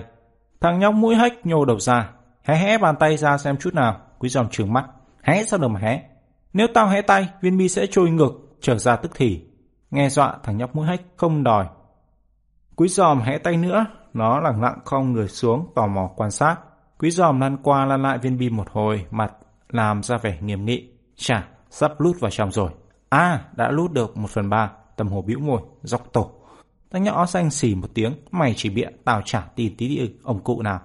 Tụi mày không tin phải không? Quý giòm nhau mắt, không tin, nhất định không tin. Thằng nhỏ áo xanh khăng khăng. Không tin thì xem đấy. Quý giòm nói giòm giận dỗi và nó ngửa bàn tay phải ra. Lập tức mấy chục cái cổ vươn dài nhấn mắt giòm. Khi thấy viên bi vẫn còn trong lòng bàn tay quý giòm, mấy chục cái miệng đang nín thở bật cười hê hê. Ha, thế mà dám bảo là đã lút được một phần ba, xạo ơi là xạo. À, Ảo thuật hay thật đấy, có đứa trầm trọng. Nếu làm cho viên bi chạy vào trong cơ thể rồi chạy trở ra ngay lập tức chả ai kịp nhìn thấy thì tao cũng làm được. Những lời chế giễu nhạo báng thì nhau vang lên khiến Mạnh tức điên. Cả Tiểu Long và Nhỏ Hạnh cũng không giấu vẻ lo lắng. Cả ba đưa mắt nhìn Quý Giòm ngạc nhiên thấy thằng này vẫn tỉnh khô. Quá thật, trái với tính nóng nảy thường ngày Quý Giòm dường như không để những lời khích bác của đối phương vào tai. Nó đặt viên bi xuống đất, xoa xoa hai tay vào nhau, nhíu mày lẩm bẩm, lạ thật, sao viên bi lại bật trở ra kìa. Tâm hồ cười hô hố. Không vào thì bật trở ra chứ sao? Mặt tâm hô cả khịa quý giòm vẫn phớt lờ, nó tiếp tục tự nói với mình. Có thể có sai sót gì đây, thử lại một lần nữa xem sao. Rồi chậm chậm đào mắt quanh một vòng để đánh lạc sự chú ý của phe đối phương. Quý giòm thò tay trái cầm viên bi bỏ qua tay phải. Xong nó chậm rãi lặp lại động tác ban nãy, nghĩa là áp bàn tay phải lên khủy tay trái, lăn qua lăn lại viên bi để cố nhét vào. Thằng nhóc mũi hách lại không người nghiêng ngó, nhưng đứa khác căng mắt nhìn chằm chằm vào chỗ khuỷu tay của quý giòm. Hy vọng nó sẽ phát hiện ra trò mà mãnh của đối phương. Và cũng như khi ban nãy, quý giòm lại tặc tặc lưỡi. Chà, sắp lút vào trong rồi. À, đã lút được một phần ba. Tâm hô cười hí hí. Và đã sắp trồi ra hai phần ba rồi. Câu trêu gẹo đầy vẻ hài hước của tâm hô kéo theo những chàng cười ngặt nghẽo. Cả Tiểu Long và Nhỏ hại cũng phải đưa tay lên bụi miệng để khỏi phì cười. Chỉ có thằng Mạnh là mắt long lên vì tức tối. Quý sòm vẫn điểm tĩnh. À, bây giờ thì đã lút vào 2 phần 3 rồi. À, 3 phần 4. À, như vậy là viên bi đã lút hẳn vào trong khuỷu tay rồi. Quý giòm nghiêm nghị thông báo một lèo khiến những chuỗi cười lập tức ngừng bặt. Trong khi phe tâm hô không biết quý giòm nói thật hay chơi trò sóc tổ đang định lên tiếng hỏi, thì quý giòm tự động lật ngửa bàn tay phải lên. Lòng bàn tay nó trống không, viên bì đã biến mất. Cả chục cái miệng lập tức ồ lên sửng sốt, bỗng một đứa hét giật, khám tay nó, chắc nó giấu viên bi trong kẽ tay. Tâm hô nhìn lom giòm bàn tay phải quý giòm khịt mũi, mai dơ cao bàn tay lên xem.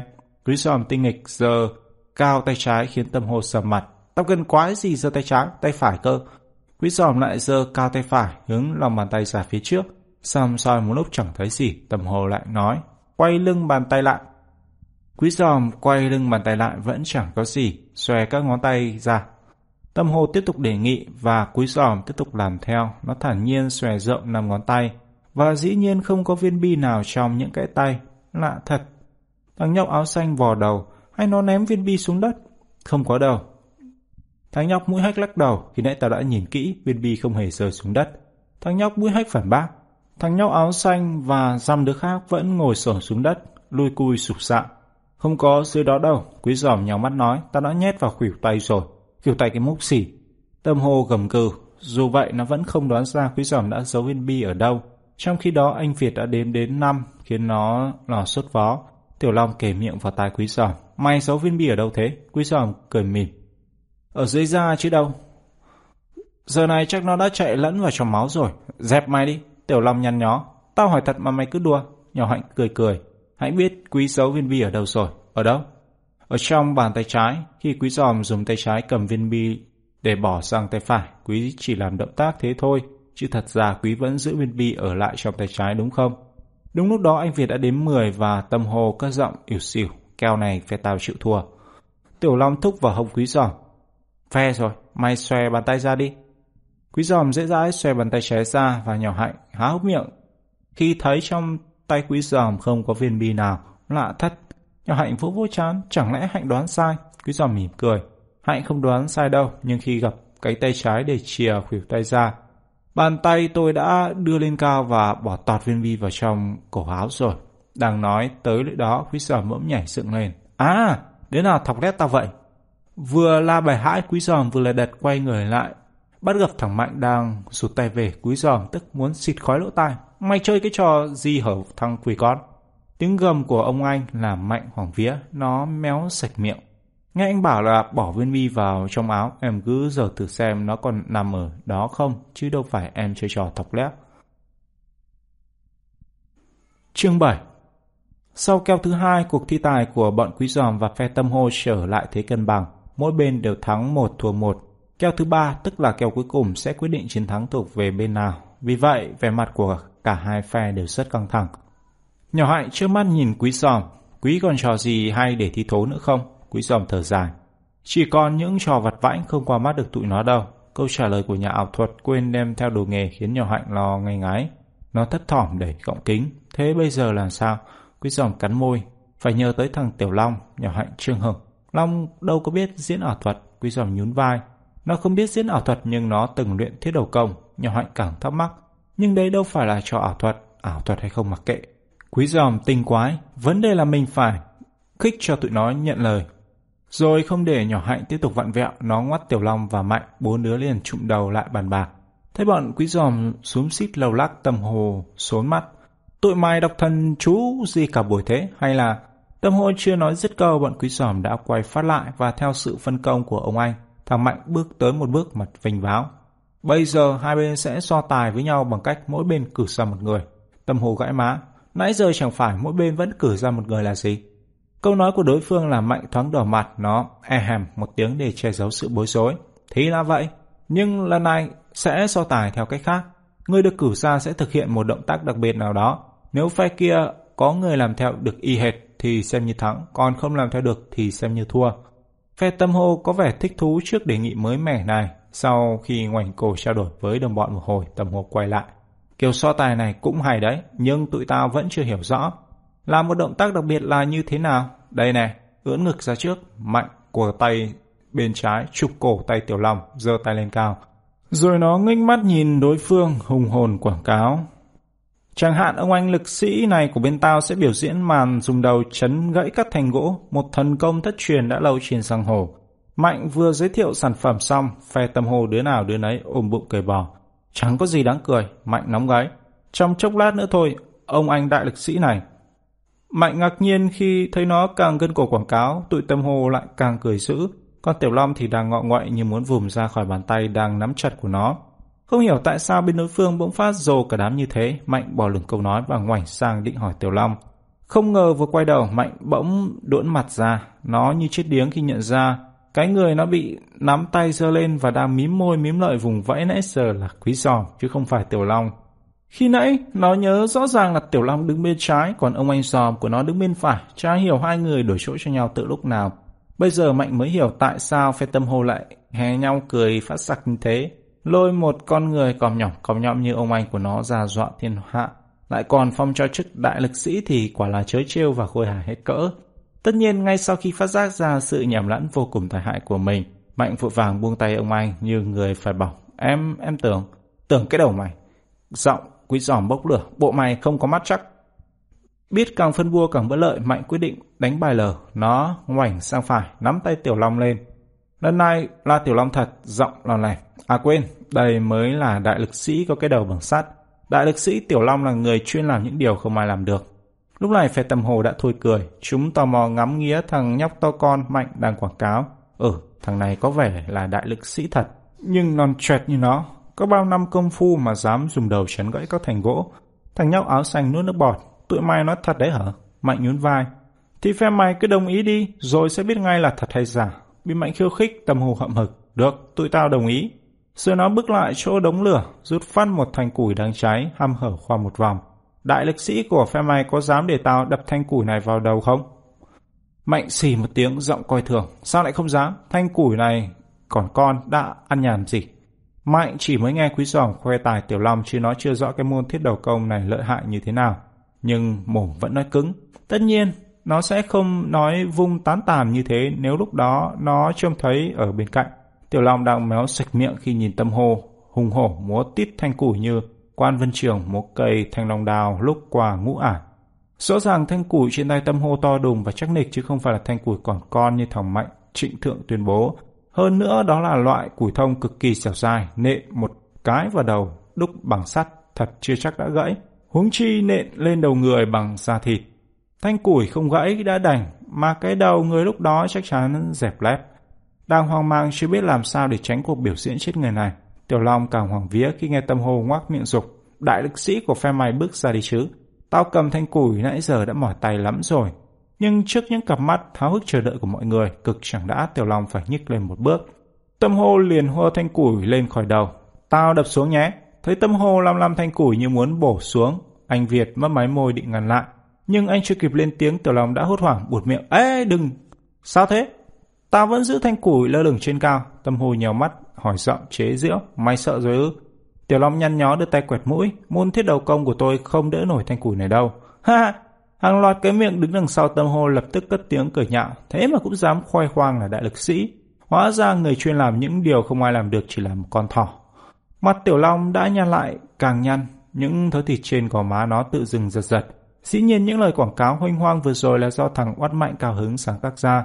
Nhưng dù muốn dù không, người bị công kích chế nhạo vẫn là nó, kẻ lỡ mang danh đại lực sĩ. Tiểu Long cảm thấy bị xúc phạm nặng nề. Nhưng là đứa trầm tĩnh, nó không buồn thành mình hay phản ứng. Cố giảm tự ái, Tiểu Long chậm rãi bước về phía đống lửa đảo mắt tìm kiếm.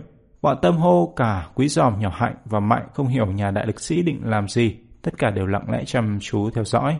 Một lát sau mọi người thấy Tiểu Long rút ra từ đống củi một thanh gỗ vùng vức phẳng phiu, loại gỗ người ta vẫn thường dùng để đóng trần nhà. Tiểu Long ngắm nghía và vút ve thành gỗ một hồi như để ước lượng độ cứng rồi bước lại trao cho tầm Hồ. Môn thiết đầu công của tôi có thể chấn gãy thành gỗ này. thanh gỗ Tiểu Long chọn dày có đến 4-5 phân là ít nhưng tầm Hồ vẫn hử giọng. thanh gỗ bé tẹo này ư? Ừ, tầm Hồ lại bĩu môi. thanh gỗ này ai húc gãy chả được. Tiểu Long vẫn bình tĩnh. Vậy càng tốt cho các bạn chứ sao? Lát nữa, các bạn có người cũng dùng đầu chấn gãy được thì tụi này xem như thua. Thái độ rõ ràng của Tiểu Long khiến tâm hộ tắt đài nghe tắp lự. Tiểu Long không quen mồm mép, nó chỉ nói lên sự thật và cái sự thật đơn giản đó đã dập tắt ngay mọi lời chế nhạo của đối phương. Được rồi, tâm hô hua thành gỗ, thế tao đập nhé. Tiểu Long sọc chân lấy thế. Nhớ đập thật mạnh vào đấy, càng mạnh càng dễ gãy. Đúng lúc tâm hô giơ cao thành gỗ chuẩn bị đập xuống, anh Việt thành lình hét giật. Khoan đã! Rồi anh nhìn Tiểu Long hỏi bằng giọng lo lắng. Có thật là em sẽ đỡ được cú đánh này không? Anh đừng ngại, Tiểu Long mỉm cười.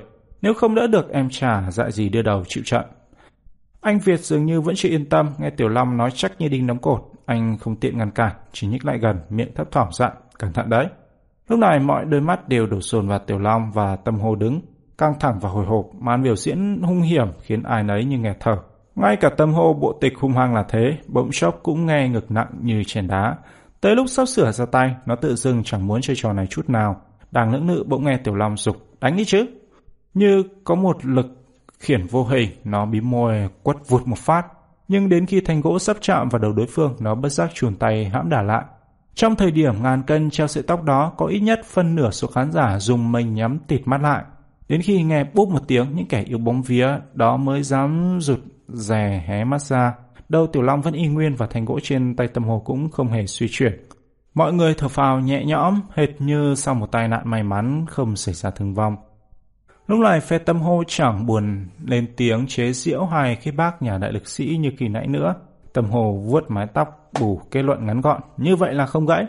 Thằng nhóc áo xanh gật gù, ừ, anh gỗ cứng như thế có thánh mới chấn gãy được. Không gãy thì thôi. Thằng nhóc mũi hách phụ họa, xem như huề, chả bên nào thua. Thôi, chúng ta chơi trò khác đi. Đúng rồi đó, chơi trò khác đi. Nhiều cái miệng nhào nhào hùa theo. Không được, Tiểu Long lắc đầu. Sở dĩ vừa rồi thanh gỗ này không gãy là do bạn Tâm nửa chừng hãm đảo lại. Muốn gãy phải đánh thật mạnh và thật dứt khoát. Rồi trước những cặp mắt tròn xoe vì ngơ ngác, Tiểu Long ung dung cầm mấy thanh gỗ đang thõng xuống trên tay Tâm Hồ đưa cho Quý Giòm. máy đánh đi. Ở võ đường phía sau nhà Tiểu Long, Quý Giòm đã từng được thằng Mập nhờ vả những chuyện tương tự. Vì vậy khi Tiểu Long chìa thành gỗ qua, Quý Giòm thản nhiên cầm lấy. Nó còn tét miệng cười. Gồng cho chắc nhé. Tao quật hết sức đấy. Một lần nữa khán giả lại chia hai, phân nửa lật đật nhắm thịt mắt, phân nửa còn lại áp tay lên ngực căng mắt nhìn nhà đại lực sĩ biểu diễn môn thần công đã thất truyền trên giang hồ. Khác với cú đánh của tâm hồ khi nãy, lần này quý giòm xuống tấn đàng hoàng và vừa quật vèo thanh gỗ xuống đầu tiểu long, nó vừa hét lên một tiếng trợ oai để tăng thêm sức mạnh cho cú đánh. Quả nhiên khi thanh gỗ chạm vào đầu tiểu long, những khán giả đang phập phồng nhắm mắt kia không còn nghe tiếng bốp như vừa rồi, thay vào đó là tiếng rắc khô khóc đành gọi. Gãy rồi, gãy rồi. Thằng nhóc mũi hách nhảy cẫng, miệng hớn hở reo. Thằng nhóc áo xanh suýt xoa thán phục, ghê thật, chơi kiểu này thì phải tao chịu thua. Nhưng đứa đứng lối nhố xung quanh cũng quên phát mình đang thi đua với đối phương đồng loạt xeo hò. Tuyệt cú mèo, cứng hơn cả đầu ngưu ma vương, đúng là đại lực sĩ. Tâm hô mừng lo lẫn lộn, mừng vì đầu của Tiểu Long sau pha biểu diễn vừa rồi vẫn còn nguyên, vẫn chưa móp một tí ti. Lo vì nó thừa biết phe nó chẳng có ai có được cái đầu rắn chắc như thế. Khi nãy Tiểu Long rút thanh gỗ chìa ra, nó làm bộ chê ỏng chê eo, chứ thanh gỗ bé tẹo này ai húc trả gãy. Mà nện lên đầu nó thì chắc chắn cái cần cổ nó sẽ gãy trước, còn thanh gỗ có gãy hay không chỉ có trời mới biết. Bây giờ muốn gỡ gạc, còn cách biểu diễn một trò gì đó cực khó để đối phương không làm theo được. Nhưng trò đó là trò gì thì tầm hồ trường nghĩ ra. May làm sao, đúng vào lúc đó, mình định hỏi ý kiến thằng quân sư áo xanh thì một thằng nhóc mặc áo ca rô bước ra. Đó là thằng Thái, đứa vừa rồi bị tâm hồ cho vào làm siếc trong trò bịt mắt qua rào. Tâm hồ lử mắt, mày định dùng đầu chấn gãy thành gỗ như thằng đại lịch sĩ kia hả? Không, Thái mỉm cười, tao sẽ biểu diễn một trò độc đáo, chắc chắn tụi kia không làm được. Tâm hồ bán tin bán nghi, trò gì thế? Thái không trả lời. Nó lẳng lặng bước qua cạnh đống lửa. Lẳng lặng rút ra một cây củi thông đang cháy rồi đi đến trước mặt bọn quý giòm. Nó giơ cao thanh củi, nghiêm nghị hỏi. Tụi mày thấy gì đấy không? Thấy, Tiểu Long liếm môi, củi. Cây củi đang cháy phải không? Thái lại hỏi, quý giòm gật đầu. Ừ, đang cháy. Mạnh ngứa miệng. À, đây là trò nứt củi đang cháy. Phớt lờ giọng điệu khiêu khích của thằng Mạnh, Thái thản nhiên chỉ tay vào khúc củi chỗ ngay bên dưới ngọn lửa, nhào mắt hỏi. Theo tụi mày, chỗ này nóng không? Dĩ nhiên là nóng. Quý giòm đáp. Có thể sờ tay vào được không? Câu hỏi này khiến bọn quý giòm ngẫm nghĩ một lúc. Ngọn lửa ở đầu khúc củi đang cháy phừng phực. Hẳn nhiên chỗ sát ngọn lửa phải rất nóng. Đó là chưa kể, chỗ đó nhựa thông bị nung nóng đang chảy xèo xèo. Nom cứ y như nham thạch của hỏa diệm sơn. Tiểu Long quý giòm và nhỏ hạnh nghiêng ngó một hồi rồi dùng mình kết luận. Không sờ tay vào được. Thái gật gù. Chỗ đó đúng là không thể sờ tay vào được. Rồi nói nhoẻn miệng cười. Nhưng là đối với những người bình thường, còn tao thì khác. Nói xong nó bình thản thò hai ngón tay kẹp chặt vào chỗ nhựa thông đang sôi sục đó. Và chỉ bằng hai ngón tay nó hua thanh củi một vòng, mặt không hề biến sắc. Màn biểu diễn của Thái trông bình thường đơn giản, không lê kỳ rùng rợn và hồi hộp như môn thiết đầu công của Tiểu Long. Nhưng đến khi nó buông hai ngón tay ra và hỏi tụi mày làm được không? Thì quý giòm Tiểu Long và nhỏ hạnh đều lắc đầu. Tụi này chịu thua. Chỉ có Mạnh là bất phục, nó hở mũi. Em làm được. Đừng dóc mày, quý giòm trừng mắt. Chỗ đó nóng lắm, mày sờ vào là tuột ra liền. Mạnh vẫn khăng khăng. Thằng Thái cầm được thì em cũng cầm được, anh cứ để em thử đi. Thái nhau mắt ngó Mạnh, mày muốn thử phải không? Mạnh hùng hổ chia tay ra, đúng, đưa thanh củi đây. Thái đưa thanh củi nhưng dù sao cũng chưa mất hết khôn ngoan, nó không cầm vào chỗ khủng khiếp đó ngay. Mạnh nắm chặt thanh củi bằng tay trái, lé mắt xăm soi tính toán một lúc rồi ngập ngừng. Dí đầu ngón trỏ tay phải vào chỗ Thái vừa cầm. Nó muốn dò xem chỗ đó nóng đến mức nào khi cảm thấy chắc ăn mới bắt đầu bắt trước thằng Thái kẹp lấy bằng hai ngón tay. Nhưng dù cẩn thận như thế, Mạnh vẫn bị bất ngờ. Đầu ngón tay vừa chạm vào thanh củi, nó đang hoảng vía vứt ngay thanh củi xuống đất. Tay trái nắm chặt lấy ngón tay phải, miệng là bài hãi. Ôi chết em! Thái cười ha ha. Ta đã nói rồi, ai ở mày không chịu nghe. Người bình thường là cấm có sờ vào những chỗ nguy hiểm như thế. Chương 8 Cuộc so tài giữa bọn quý giòm và đám trẻ mới quen một lần nữa lại bất phân thắng bại.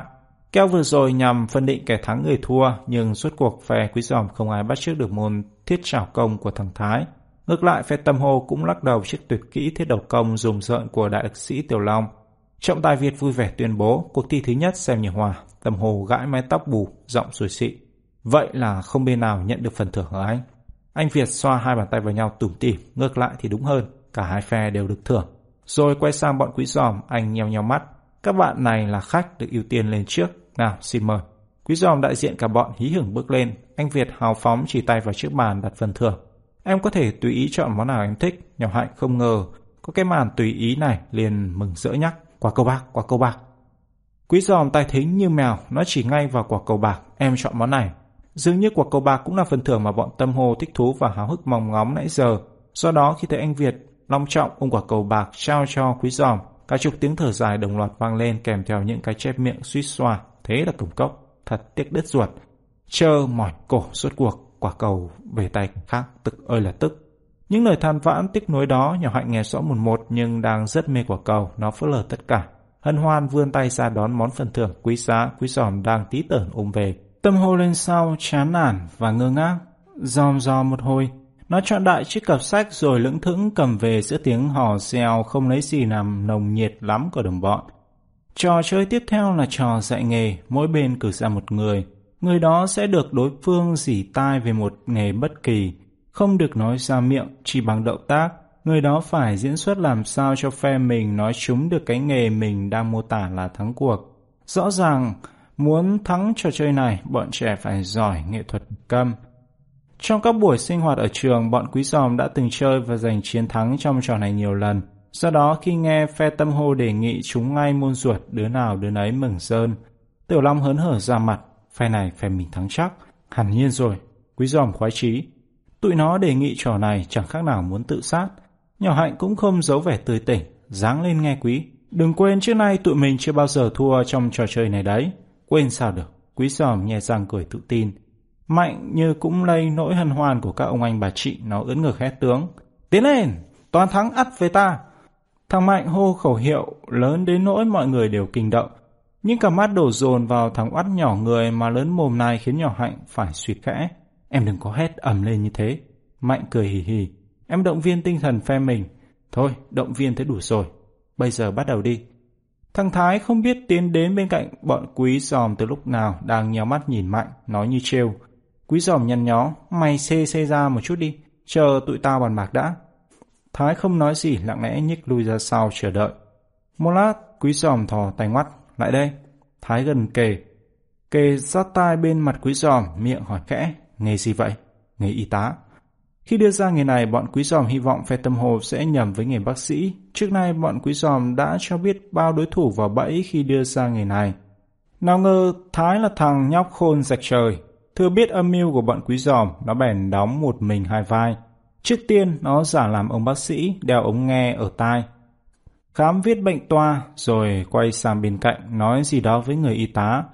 Đoạn, nó bước qua bên cạnh đóng vai y tá gật gù lắng nghe, sau đó soạn ống tiêm, thuốc men đặt lên chiếc băng ca, chậm rãi đẩy xuống phòng bệnh trích thuốc cho bệnh nhân. Thái diễn tả xuất sắc đến nỗi bọn quý giòm đứa nào đứa nấy tái xám mặt, và quả như sự lo lắng của tụi nó khi trích thuốc cho bệnh nhân xong, y tá Thái thẳng người đứng dậy và chỉ tay vô ngực mình. Hàng chục cái miệng bên phe tâm hô liền đồng loạt nhau nhau. Nghe y tá, nghe y tá.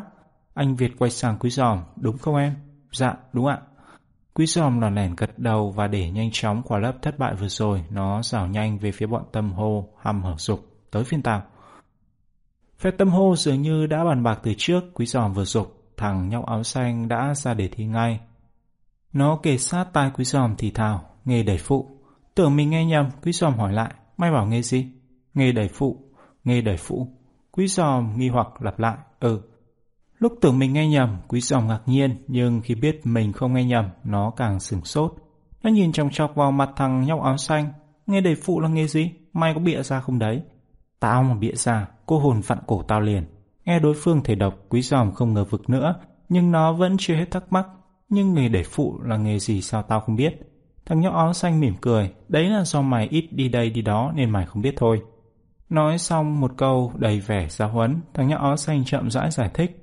Đến lúc đó quý giò mới hiểu thế nào là nghề đẩy phụ. Thì ra, có những đứa trẻ chuyên kiếm sống bằng cách đứng ở các đầu cầu có độ dốc cao như cầu chữ Y, cầu Bình Triệu hay cầu Sài Gòn. Chúng lẳng vàng ở những nơi đó từ sáng đến tối, chờ khi nào có các loại xe thồ, xe xích lô hay ba gác vượt cầu ý ạch vì trở nặng. Chúng xuống lại xin đẩy phụ để được bồi dưỡng. Nỗi khổ khi chưa biết nghề đẻ phụ là cái nghề cóc cắn gì thì quý giòm cũng lo, nhưng chỉ lo in ít. Còn đã biết đó là nghề gì rồi, nó đầm lo tợn, mồ hôi bỗng chốc túa ra để chán. Nó hoang mang bước về phía tiểu long nhỏ hạnh và thẳng mạnh. Đầu bong bong, không biết phải diễn tả như thế nào để phe nó có thể đoán trúng cái nghề oái oăm này. Quý giòm hoang mang một thì đám bạn nó hoang mang mười. Khi quý giòm làm động tác đẩy xe lên dốc, tiểu long tưởng bở, miệng đam ngay. Nghe đạp xe ba gác.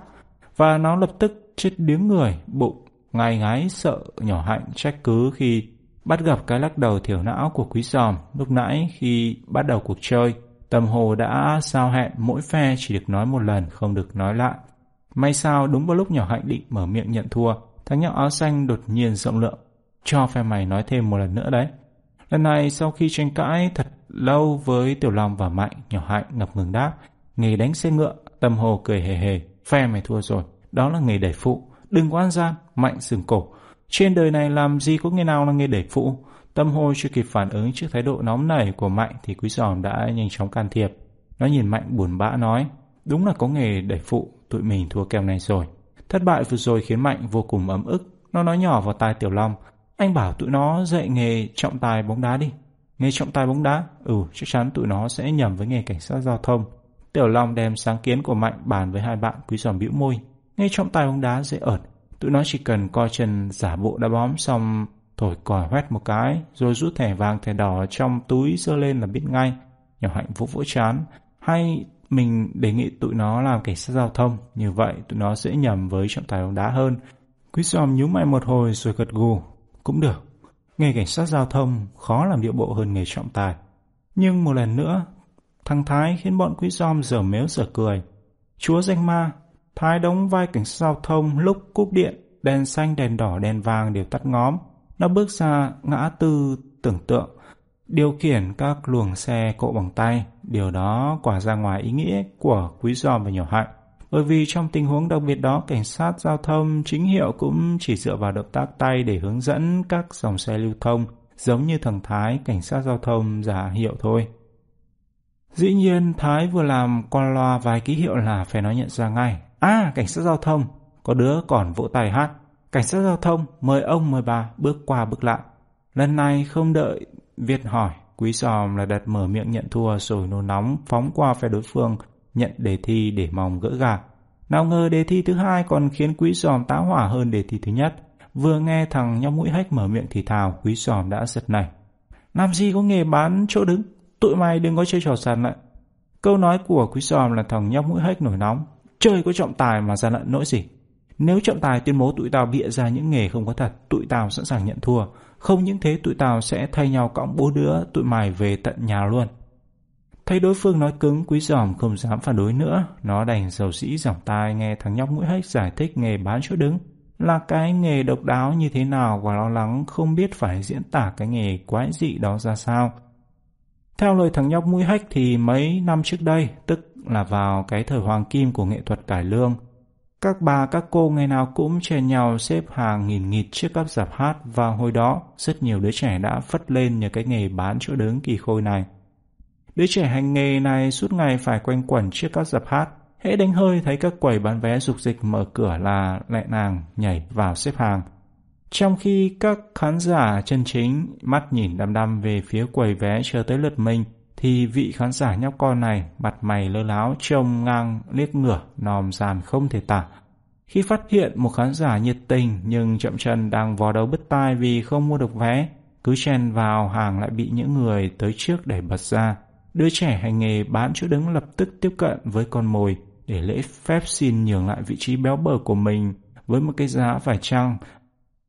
Và trong lịch sử của nghề bán chỗ đứng trước các sạp hát, những đề nghị loại này hình như chưa bao giờ bị khách hàng từ chối. Quý giỏm cũng vậy, nó không thể từ chối. Nó buộc phải thể hiện một thứ nghề ngỗng mà chỉ nghĩ đến thôi, nó vừa cảm thấy đau khổ lại vừa muốn phá ra cười.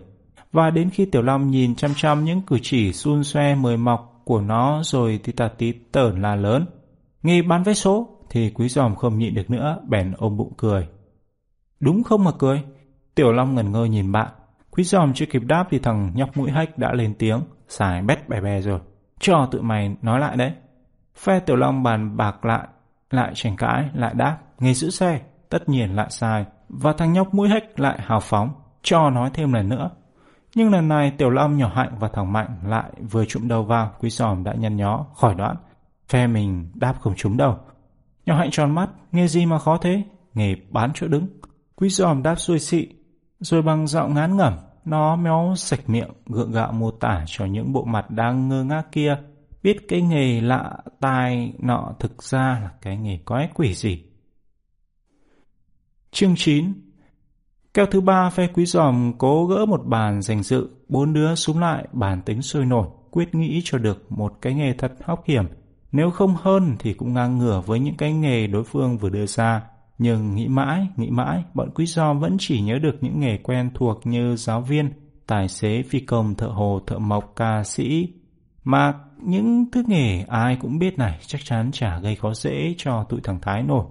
Mạnh hiến kế, hay mình nêu ra nghề thợ lặn, quý giòm lắc đầu, không ăn thua gì đâu. Sao lại không ăn thua? Mạnh liếm môi. Biết đâu tụi nó trả nhầm thợ lặn với vận động viên bơi lội. Nói như mày, quý giòm xì một tiếng. Thằng Thái với tụi nó đâu phải là đứa khủ khờ như mày. Nó chỉ cần làm động tác mang chân vịt và đeo bình dưỡng khí trước khi nhào xuống nước là lộ ngày tập lợn. Hay bảo tụi nó làm nghề giáo viên, tới phiên tiểu lòng sáng kiến. Mày đừng có điên, quý giòm nạt ngang. Dạy học là nghề dễ bắt trước nhất trên đời. Tao đã nói hết đâu, tiểu Long vẫn bình tĩnh. Tao nói là nói giáo viên dạy cấp 1 chứ bộ. Mỹ giòm ngẩn người. Giáo viên dạy cấp 1 là sao? Tiểu Long thu nắm tay quẹt mũi. Giáo viên dạy cấp 1 nghĩa là không phải giáo viên dạy cấp 2 hay cấp 3.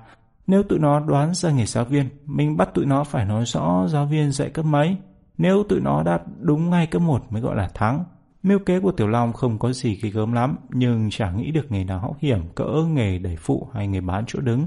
Quý Giòm và Nhỏ Hạnh đành chấp nhận đề nghị của Tiểu Long và Quý Giòm cùng gật đầu. Ừ, may ra lần này có thể khiến tụi nó lúng túng. Nhỏ Hạnh băn khoăn để gọng kính trên sống mũi. Nhớ tụi nó không đồng ý thì sao? Không đồng ý chuyện gì? Thì chuyện dạy cấp 1 hay cấp 2 đó. Nhớ tụi nó bảo chỉ cần nói đúng nghề dạy học là thắng thì sao? Nhưng băn khoăn của nhỏ hạnh không kéo dài lâu. Khi bọn quý giòm nêu lên yêu cầu ngặt nghèo đó, thằng Thái gật đầu ngay. Được thôi, muốn cấp 1 thì cấp 1.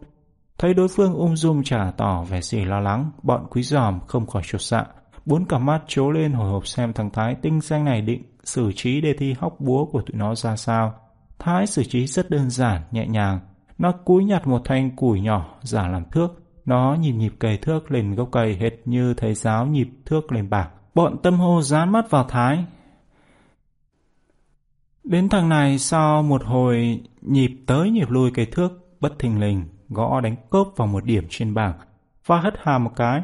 Cả đám đồng loạt ngoác miệng đọc to. À! Bọn quý giòm chưa hết sửng sốt, Thái đã chỉ cây thước sang điểm khác và đám trẻ lại đồng thanh. B! Cảnh tượng trước mắt khiến bọn quý giòm đứa nào đứa nấy ngẩn tỏ te. Chúng như không tin vào mắt mình. Thằng Thái ma mãnh diễn tả vài thầy giáo lớp 1 xuất sắc đã đành. Còn tụi nhóc kia cũng đóng vai học trò lớp 1 xuất sắc và phối hợp với thầy giáo nhịp nhàng, thế cũng biết. Khi lớp học trước mặt đọc đến chữ D thì quý giòm khoát tay, giọng, xỉu như bún. Thôi, đủ rồi. Nó chẳng buồn làm theo kế hoạch đã định nữa, căn cứ vào diễn biến trước mắt bắt đối phương xác định thằng Thái đang dạy cấp mấy là thừa, không khéo còn bị tụi nó cười vào mũi nữa không chừng. Quý giòm quay sang Tiểu Long, mày qua bên đó đi. Mệnh lệnh bất ngờ của Quý giòm khiến Tiểu Long giật mình, bước lui một bước, mặt nhăn như bị. Sao mày không đi? Quý giòm nhún vai. Tao dạy nghề hai lần đều hỏng bét. Với những cái nghề kỳ cục của tụi nó, biết đâu mày diễn tả lại dễ hiểu hơn tao. Mặt Tiểu Long thoáng vẻ phần vân, Quý giòm nói không phải không có lý. Chả phải Quý giòm thất bại liên tiếp hai kèo rồi còn gì. Nhưng siêu thông minh như Quý giòm còn không hoàn thành nhiệm vụ chậm chạp như mình làm sao kham nổi. Như vậy Tiểu Long cứ chuồn trần tại chỗ, mắt chớp lê lịa. Như đọc được lo lắng trong lòng bạn, nhỏ hạnh động viên. Long cứ đi đi, biết đâu Long chẳng làm nên chuyện. Tiểu Long vẫn chẳng nhích chân, nó chỉ nhích tay, nó quẹt lê lịa, muốn rớt cả mũi. Anh Long không đi thì để em đi cho. Mạnh đột ngột lên tiếng, quý giòm quay phát sang ông em, mày đi. Câu hỏi nhốm vẻ nghi ngờ của ông anh làm Mạnh tự ái quá xá, Nó mím môi, vâng, em đi. Và em sẽ cố diễn tả sao cho bất cứ ai cũng hiểu được, Mạnh tuyên bố với vẻ lòng trọng. Nhưng mặc dù ông em nói chắc như bắt cua trong giỏ, cặp lông mày của quý giòm vẫn nhàn tít, mày nói khoác là tài. Mặt Mạnh đập phừng, thì anh cứ để em đi một lần đi. Thấy thằng Oát bắt đầu giận dỗi, nhỏ Hạnh liền nhuẩn miệng cười. Quý cứ để cho Mạnh đi đi, đằng nào phe mình cũng thua hai keo rồi, keo này có thua nữa cũng không sao, thua sao được mà thua, Mạnh hờ mũi, và như sợ các ông anh bà chị bất thần đổi ý, nó hối hả rào bước về phía bọn tâm hồ đang đứng. Ở phía sau Tiểu Long, Quý Giòm và Nhỏ Hạnh phấp phỏng đưa mắt nhìn theo. Lần này chính tâm hô ra đề, đứng từ xa bọn Quý Giòm chả nghe được gì, chỉ hồi hộp quan sát phản ứng của Mạnh để đoán xem đề thi dễ hay khó mà thôi. Và tụi nó bỗng thoát bụng lại khi thấy tâm hô vừa dì tay xong, thằng Mạnh lập tức đứng thộn mặt xa. Và sau khi tròn tỉnh, Mạnh bắt đầu tranh cãi. Quý giòm từng trải qua cảnh này nên nhìn thằng Mạnh hùng hổ vung tay vung chân và lắc đầu quẩy quậy. Nó đoán cái nghề tâm hồ bắt Mạnh diễn tả chắc khó sơi còn hơn xương khủng long. Và cũng như quý giòm lúc nãy, sau một hồi hùng hãn cãi cọ phản đối, cuối cùng Mạnh Ninh chịu khuất phục trước lời giải thích bao giờ cũng kèm theo những dẫn chứng từ thực tế của đối phương. Quý giòm nhìn trong chọc vào mặt Mạnh và lúc này đã lững thững quay lại phía đội nhà. Cách các ông anh bà chị chừng ba bước. Mạnh đứng lại và nhìn mọi người bằng ánh mắt lo âu và nụ cười méo xẹo như điểm báo chẳng lành. Và sau một thoáng đắn đo, Mạnh bắt đầu diễn tả cái nghề tâm hôi yêu cầu bằng cách xòe ra làm động tác như nhận tiền. Sau đó nó từ từ oằn vai xuống rồi chậm chạp đứng thẳng người lên. Tiểu lòng dán mắt vào từng cử động của Mạnh, miệng dẻo khẽ. À, nghề khuôn vác. Quý giò và nhỏ hạnh cũng cảm nhận như Tiểu Long nên hai đứa đều nhanh chóng đồng tình. Ừ, rất giống nghề khuôn vác. Được hai bộ óc thông minh như Quý giòm và nhỏ hạnh cùng phụ họa không phải là chuyện ngày nào cũng xảy ra. Vì vậy Tiểu Long như nở từng khúc ruột. Nó hằng hái dục. Thế mình nói ra cho tụi nó biết đi. Nhưng nhỏ hạnh đã làm Tiểu Long cụt hứng ngay tút suyệt. Nó vỗ vỗ chán giọng trầm ngâm. Giống nghề khuẩn vác thì quả có giống thật. Nhưng chẳng lẽ đối phương lại đưa ra một nghề đơn giản như thế? Sực nhớ ra, ừ nhỉ. Nếu là nghề khuôn phát thì mặt thằng Mạnh chẳng đến nỗi khó coi như thế. Sự hào hứng trong lòng Tiểu Long lập tức xẻo lép, nó khụt khịt mũi, giọng bùa so. Thế nếu không phải là khuôn vác thì là nghề gì? Nhỏ hạnh tự lự, có thể là nghề gánh nước mướn, quý giọng bổ sung, cũng có thể đây là phu khiển kiệu, hệt như trong các bộ phim lịch sử ấy. Phim lịch sử nói về chuyện thời xưa, tiểu lòng ngoa miệng cãi, bây giờ làm gì có kiệu mà kiêng. Nói vậy mà cũng nói, quý giọng hừ giọng. Lúc bắt đầu chơi có bên nào giao hẹn chỉ giới hạn trong những nghề của thời này đâu. Nhưng cuộc tranh cãi giữa Tiểu Long và Quý Giòm chẳng giải quyết được gì. Nghề thời nay hay nghề thời xưa mà bọn Quý Giòm lần lượt nêu lên trước sự đồng ý dễ dãi của đối phương đều chung một số phận chỉ nhận được những cái lắc đầu khoái trá của tâm hồ. Đến khi nêu tất tần tật những nghề có thể nghĩ ra vẫn không trúng đáp án bọn quý giòm hết hàm đoán tới đó lui. Trong khi đó, Mạnh đứng đực giữa vòng tròn người, nhìn những nỗ lực vô vọng của các ông anh bà chị. Cặp mắt cũng vô vọng không kém. Và như không thể khác, cuối cùng quý giòm nhìn thẳng vào mặt tâm hô, thở khát xa chán nản. Tụi tao chịu thua, đó là nghề gì vậy? Tâm hồ cười kỳ. Nghe này tụi mày không biết đâu, nghề cho thuê vai. Câu trả lời của Tâm Hô khiến Tiểu Long, Quý sòm và Nhỏ Hạnh nghịt mặt. Nghề bán chỗ đứng đã kỳ cục, nhưng còn có thể hiểu được, còn nghề cho thuê vai thì không đứa nào có thể hình dung. Tiểu Long nuốt nước bọt. Cho thuê vai là sao? Cho ai thuê? Tâm Hồ tươi tỉnh. Cho những người mê bóng đá thuê. Rồi thấy bọn quý giòm vẫn dương mắt ếch lên nhìn, Tâm Hồ e hè một tiếng rồi thong thả tiếp ngày nay chỉ hoạt động ở các sân bóng đá, nhất là khi diễn ra những trận đấu đỉnh cao. Theo lời tâm hô thì trước những trận đấu nóng bỏng đó, rất nhiều người không mua được vé, và những khán giả kém may mắn thường tìm cách lọt vào sân bằng cách trèo qua những bức tường bao quanh sân vận động. Nhưng tương vách do con người xây dựng nên thì cao, còn chân cẳng con người ta do trời sinh ra thì ngắn.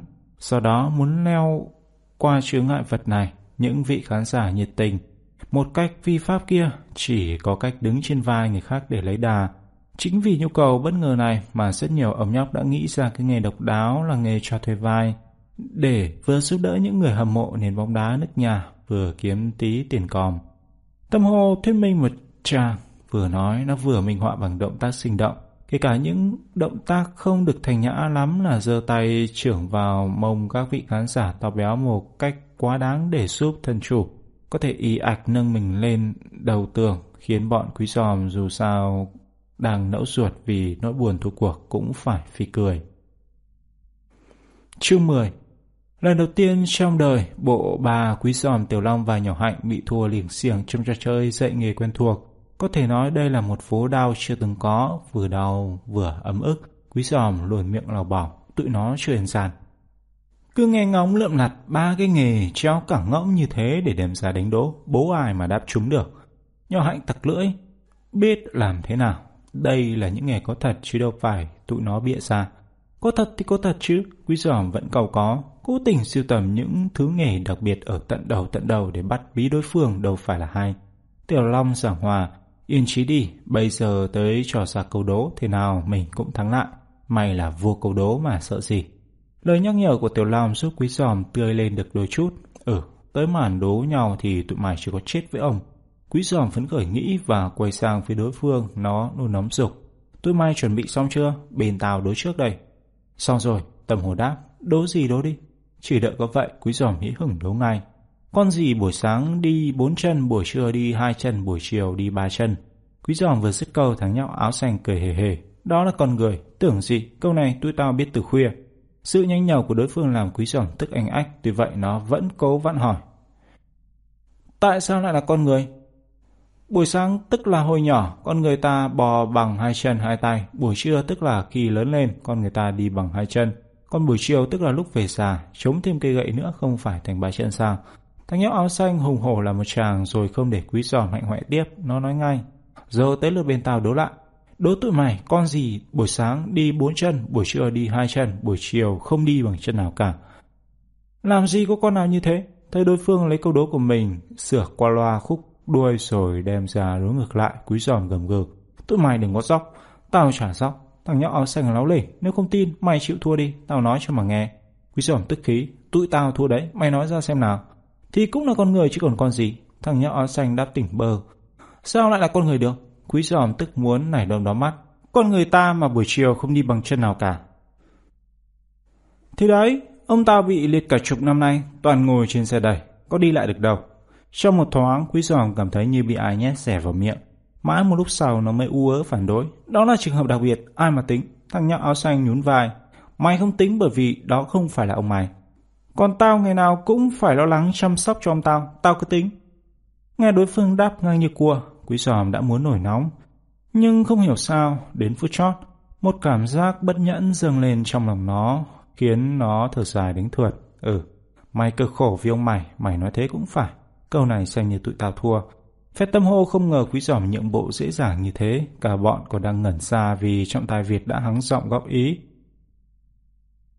Em nên thay câu đố vừa rồi bằng một câu khác. Anh mỉm cười nhìn thằng nhóc áo xanh. đối như thế thì dối lắm, chả có quy tắc nào để phân xử thắng thua cả. Thấy trọng tài can thiệp, thằng nhóc áo xanh nhè răng cười. Vậy thì em đố câu khác. Rồi quay sang bọn quý giòm, nó nhèo mắt tình quái. Đố tụi mày. Cục gì đo đỏ mà bỏ trong giường? Tới phiên quý giòm ra oai, nó xỉ một tiếng. Tưởng gì? Cục đỏ đỏ bỏ trong giường tức là cục đường bỏ trong giỏ. Đố lái kiểu này ai chẳng biết. Rồi nó khịt mũi. Tụi mày muốn đố về đồ ăn để tao đố cho mà nghe này. Nói xong không đợi đối phương đồng ý hay không, quý giòm lập tức lấy giọng ngân nga. Dĩnh dịch tròn tròn, khô giòn, ướt dẻo, dù con tí tẹo cũng gọi rằng nhiều. Là món gì? Câu đố của quý giòm là đố về cái bánh đa. Đa chữ nho có nghĩa là nhiều. Đây là một kiểu chơi chữ, quý giòm hy vọng bọn tâm hồ sẽ không nghĩ ra. Bọn tâm hô có vẻ không nghĩ ra thật, quý giòm thấy cả bọn trụng đầu xì xào và vào đầu bớt tóc một cách khổ sở. Nhưng đúng vào lúc quý giòm đang sùng sướng ngắm nghía những bộ mặt nhăn nhó vì tuyệt vọng kia, một giọng nói lảnh lót thình lình vang lên. bỏ viên ngon lắm, bỏ viên ngon lắm. Sai rồi, quý giòm khoái trá, thứ này không phải bỏ viên. Quý giòm chưa nói dứt câu, bọn tâm hồ đã phá ra cười ngặt nghẹo.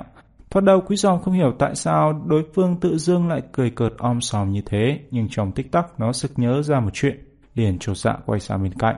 Vừa ngoảnh sang quý giòm bắt gặp Tiểu Long và nhỏ hạnh cũng đang sừng sốt nhìn nó, mặt đứa nào đứa nấy đờ ra như thế ma.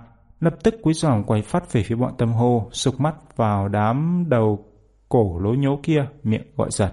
Phải tụi mày đấy không? Nở sáo. Tụi em đây. Từ sau đám đông, một thằng bé và một con bé lách mình bước ra, trên tay con bé quả nhiên đang lùng lẳng cái lồng chim quen thuộc. Bọn quý giòm nhận ra ngay đó là thằng Nở và em gái nó là con Sảng. Hai đứa bé sống bên kinh tàu hủ, bọn nó đã từng quen. Mặc dù đã nghi ngờ từ trước, bọn quý giòm không khỏi sững sờ khi gặp lại hai anh em thằng Nở ở chốn lạ hoắc lạ hồ này.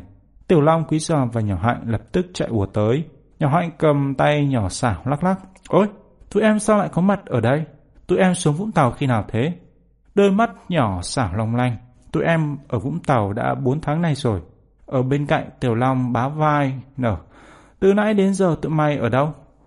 Nở tuét miệng cười, nó đưa tay cào lên mái tóc rối. Tụi em mới tới.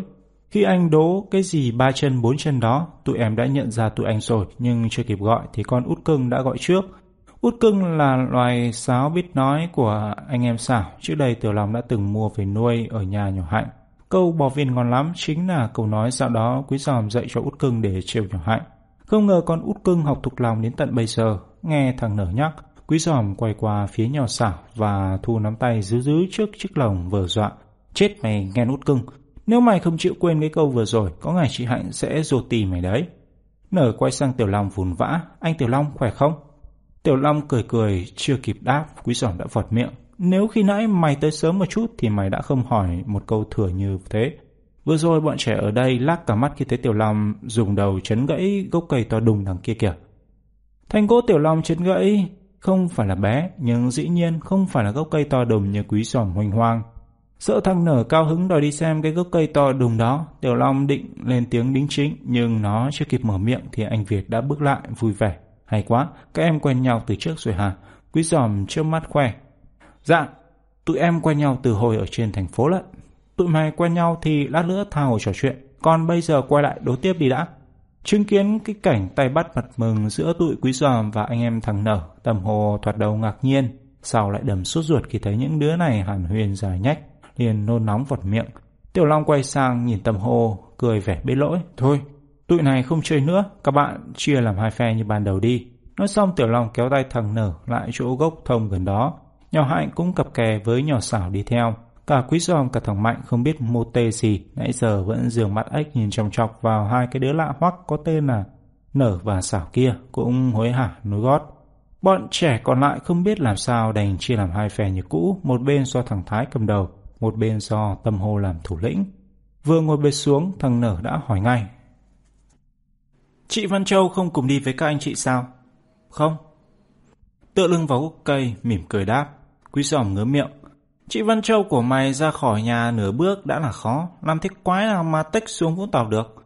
Nhỏ hạnh nhìn nhỏ xảo, tụi em xuống Vũng Tàu làm gì thế? Nở vọt miệng đáp thay em gái. Tụi bạn em rủ em xuống đây, ở thành phố Hồ Chí Minh dạo này bọn đánh giày đông quá, không làm ăn gì được. Nhỏ hạnh tròn mắt, tụi bạn em là ai thế? Tới phiên thằng nở tròn mắt, Ủa, các anh chị không biết tụi bạn em là ai thật hả?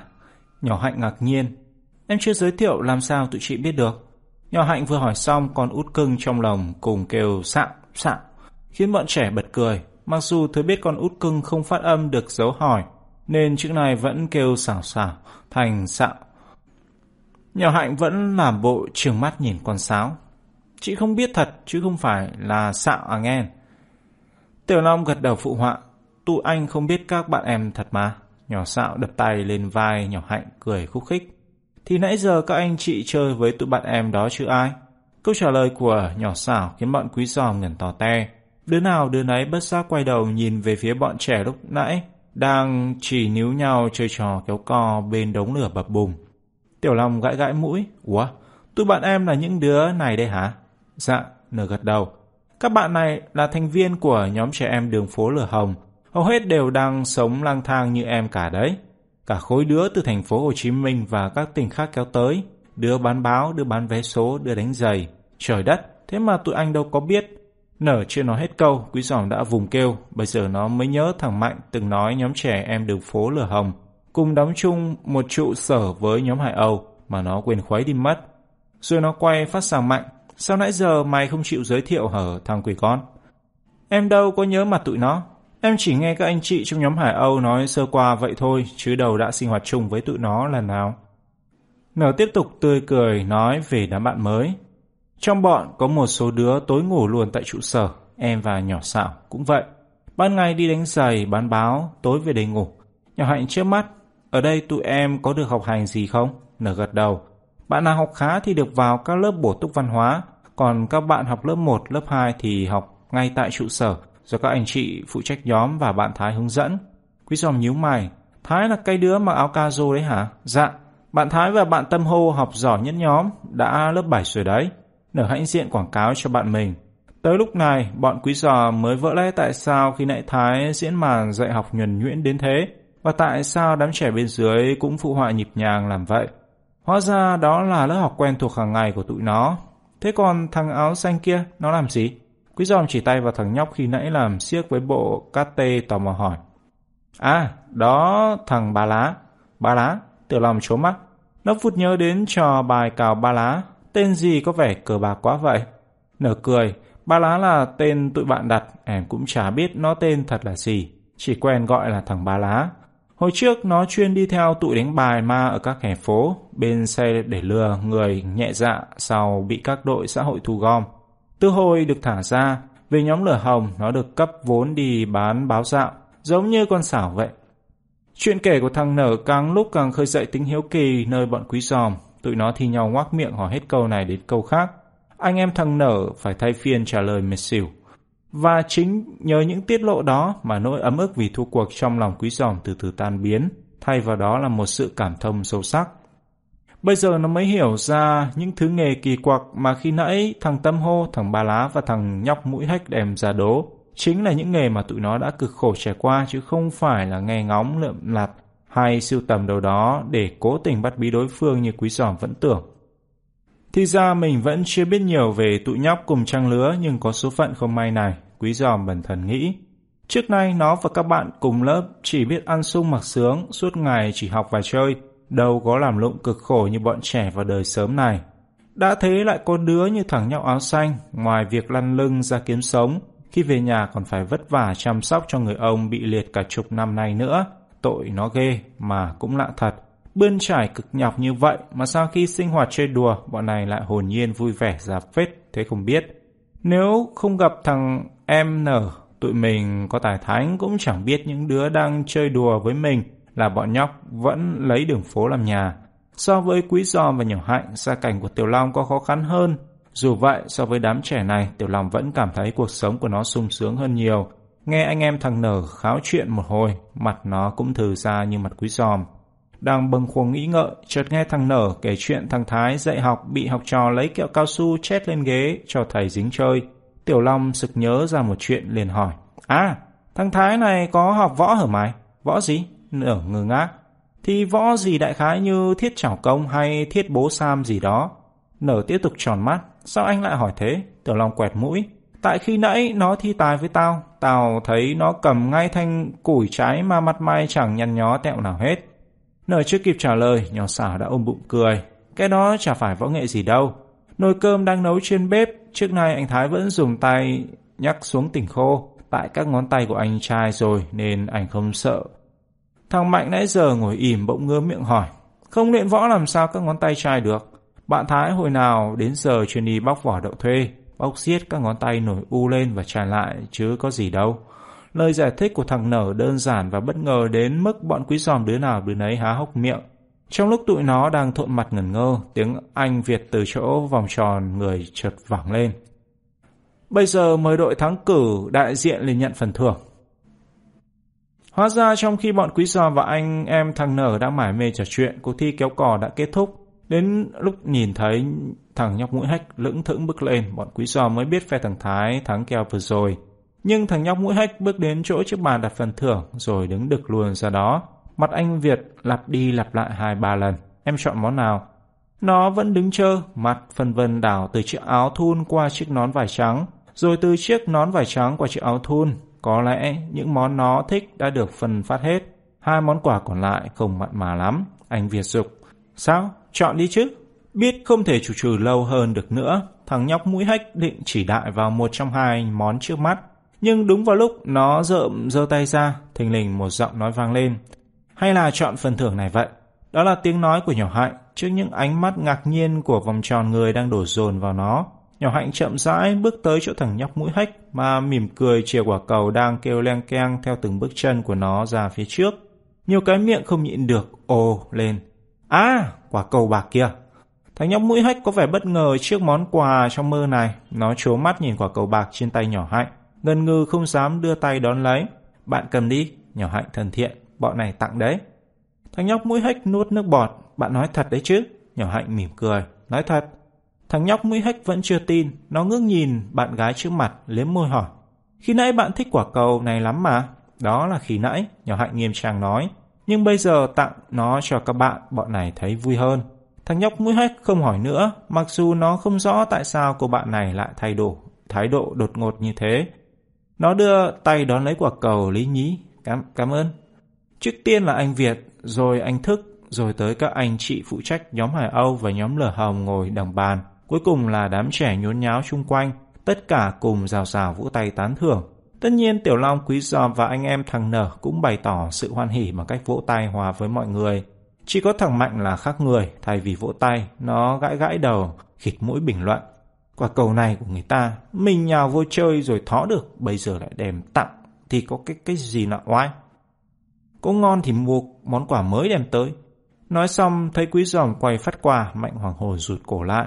Nhưng Mạnh chỉ sợ hão, không phải câu nào nó nói cũng bị ông anh cốc đầu, như lần này chẳng hạn. Quý giòm quay qua nhìn nó, miệng, cười. Còn đầu thì gật gật. Mày nói đúng, lần sau nếu gặp lại các bạn này, tụi tao nhất định sẽ chuẩn bị quà từ trước. Hết tập 18. Sách nói dành cho những người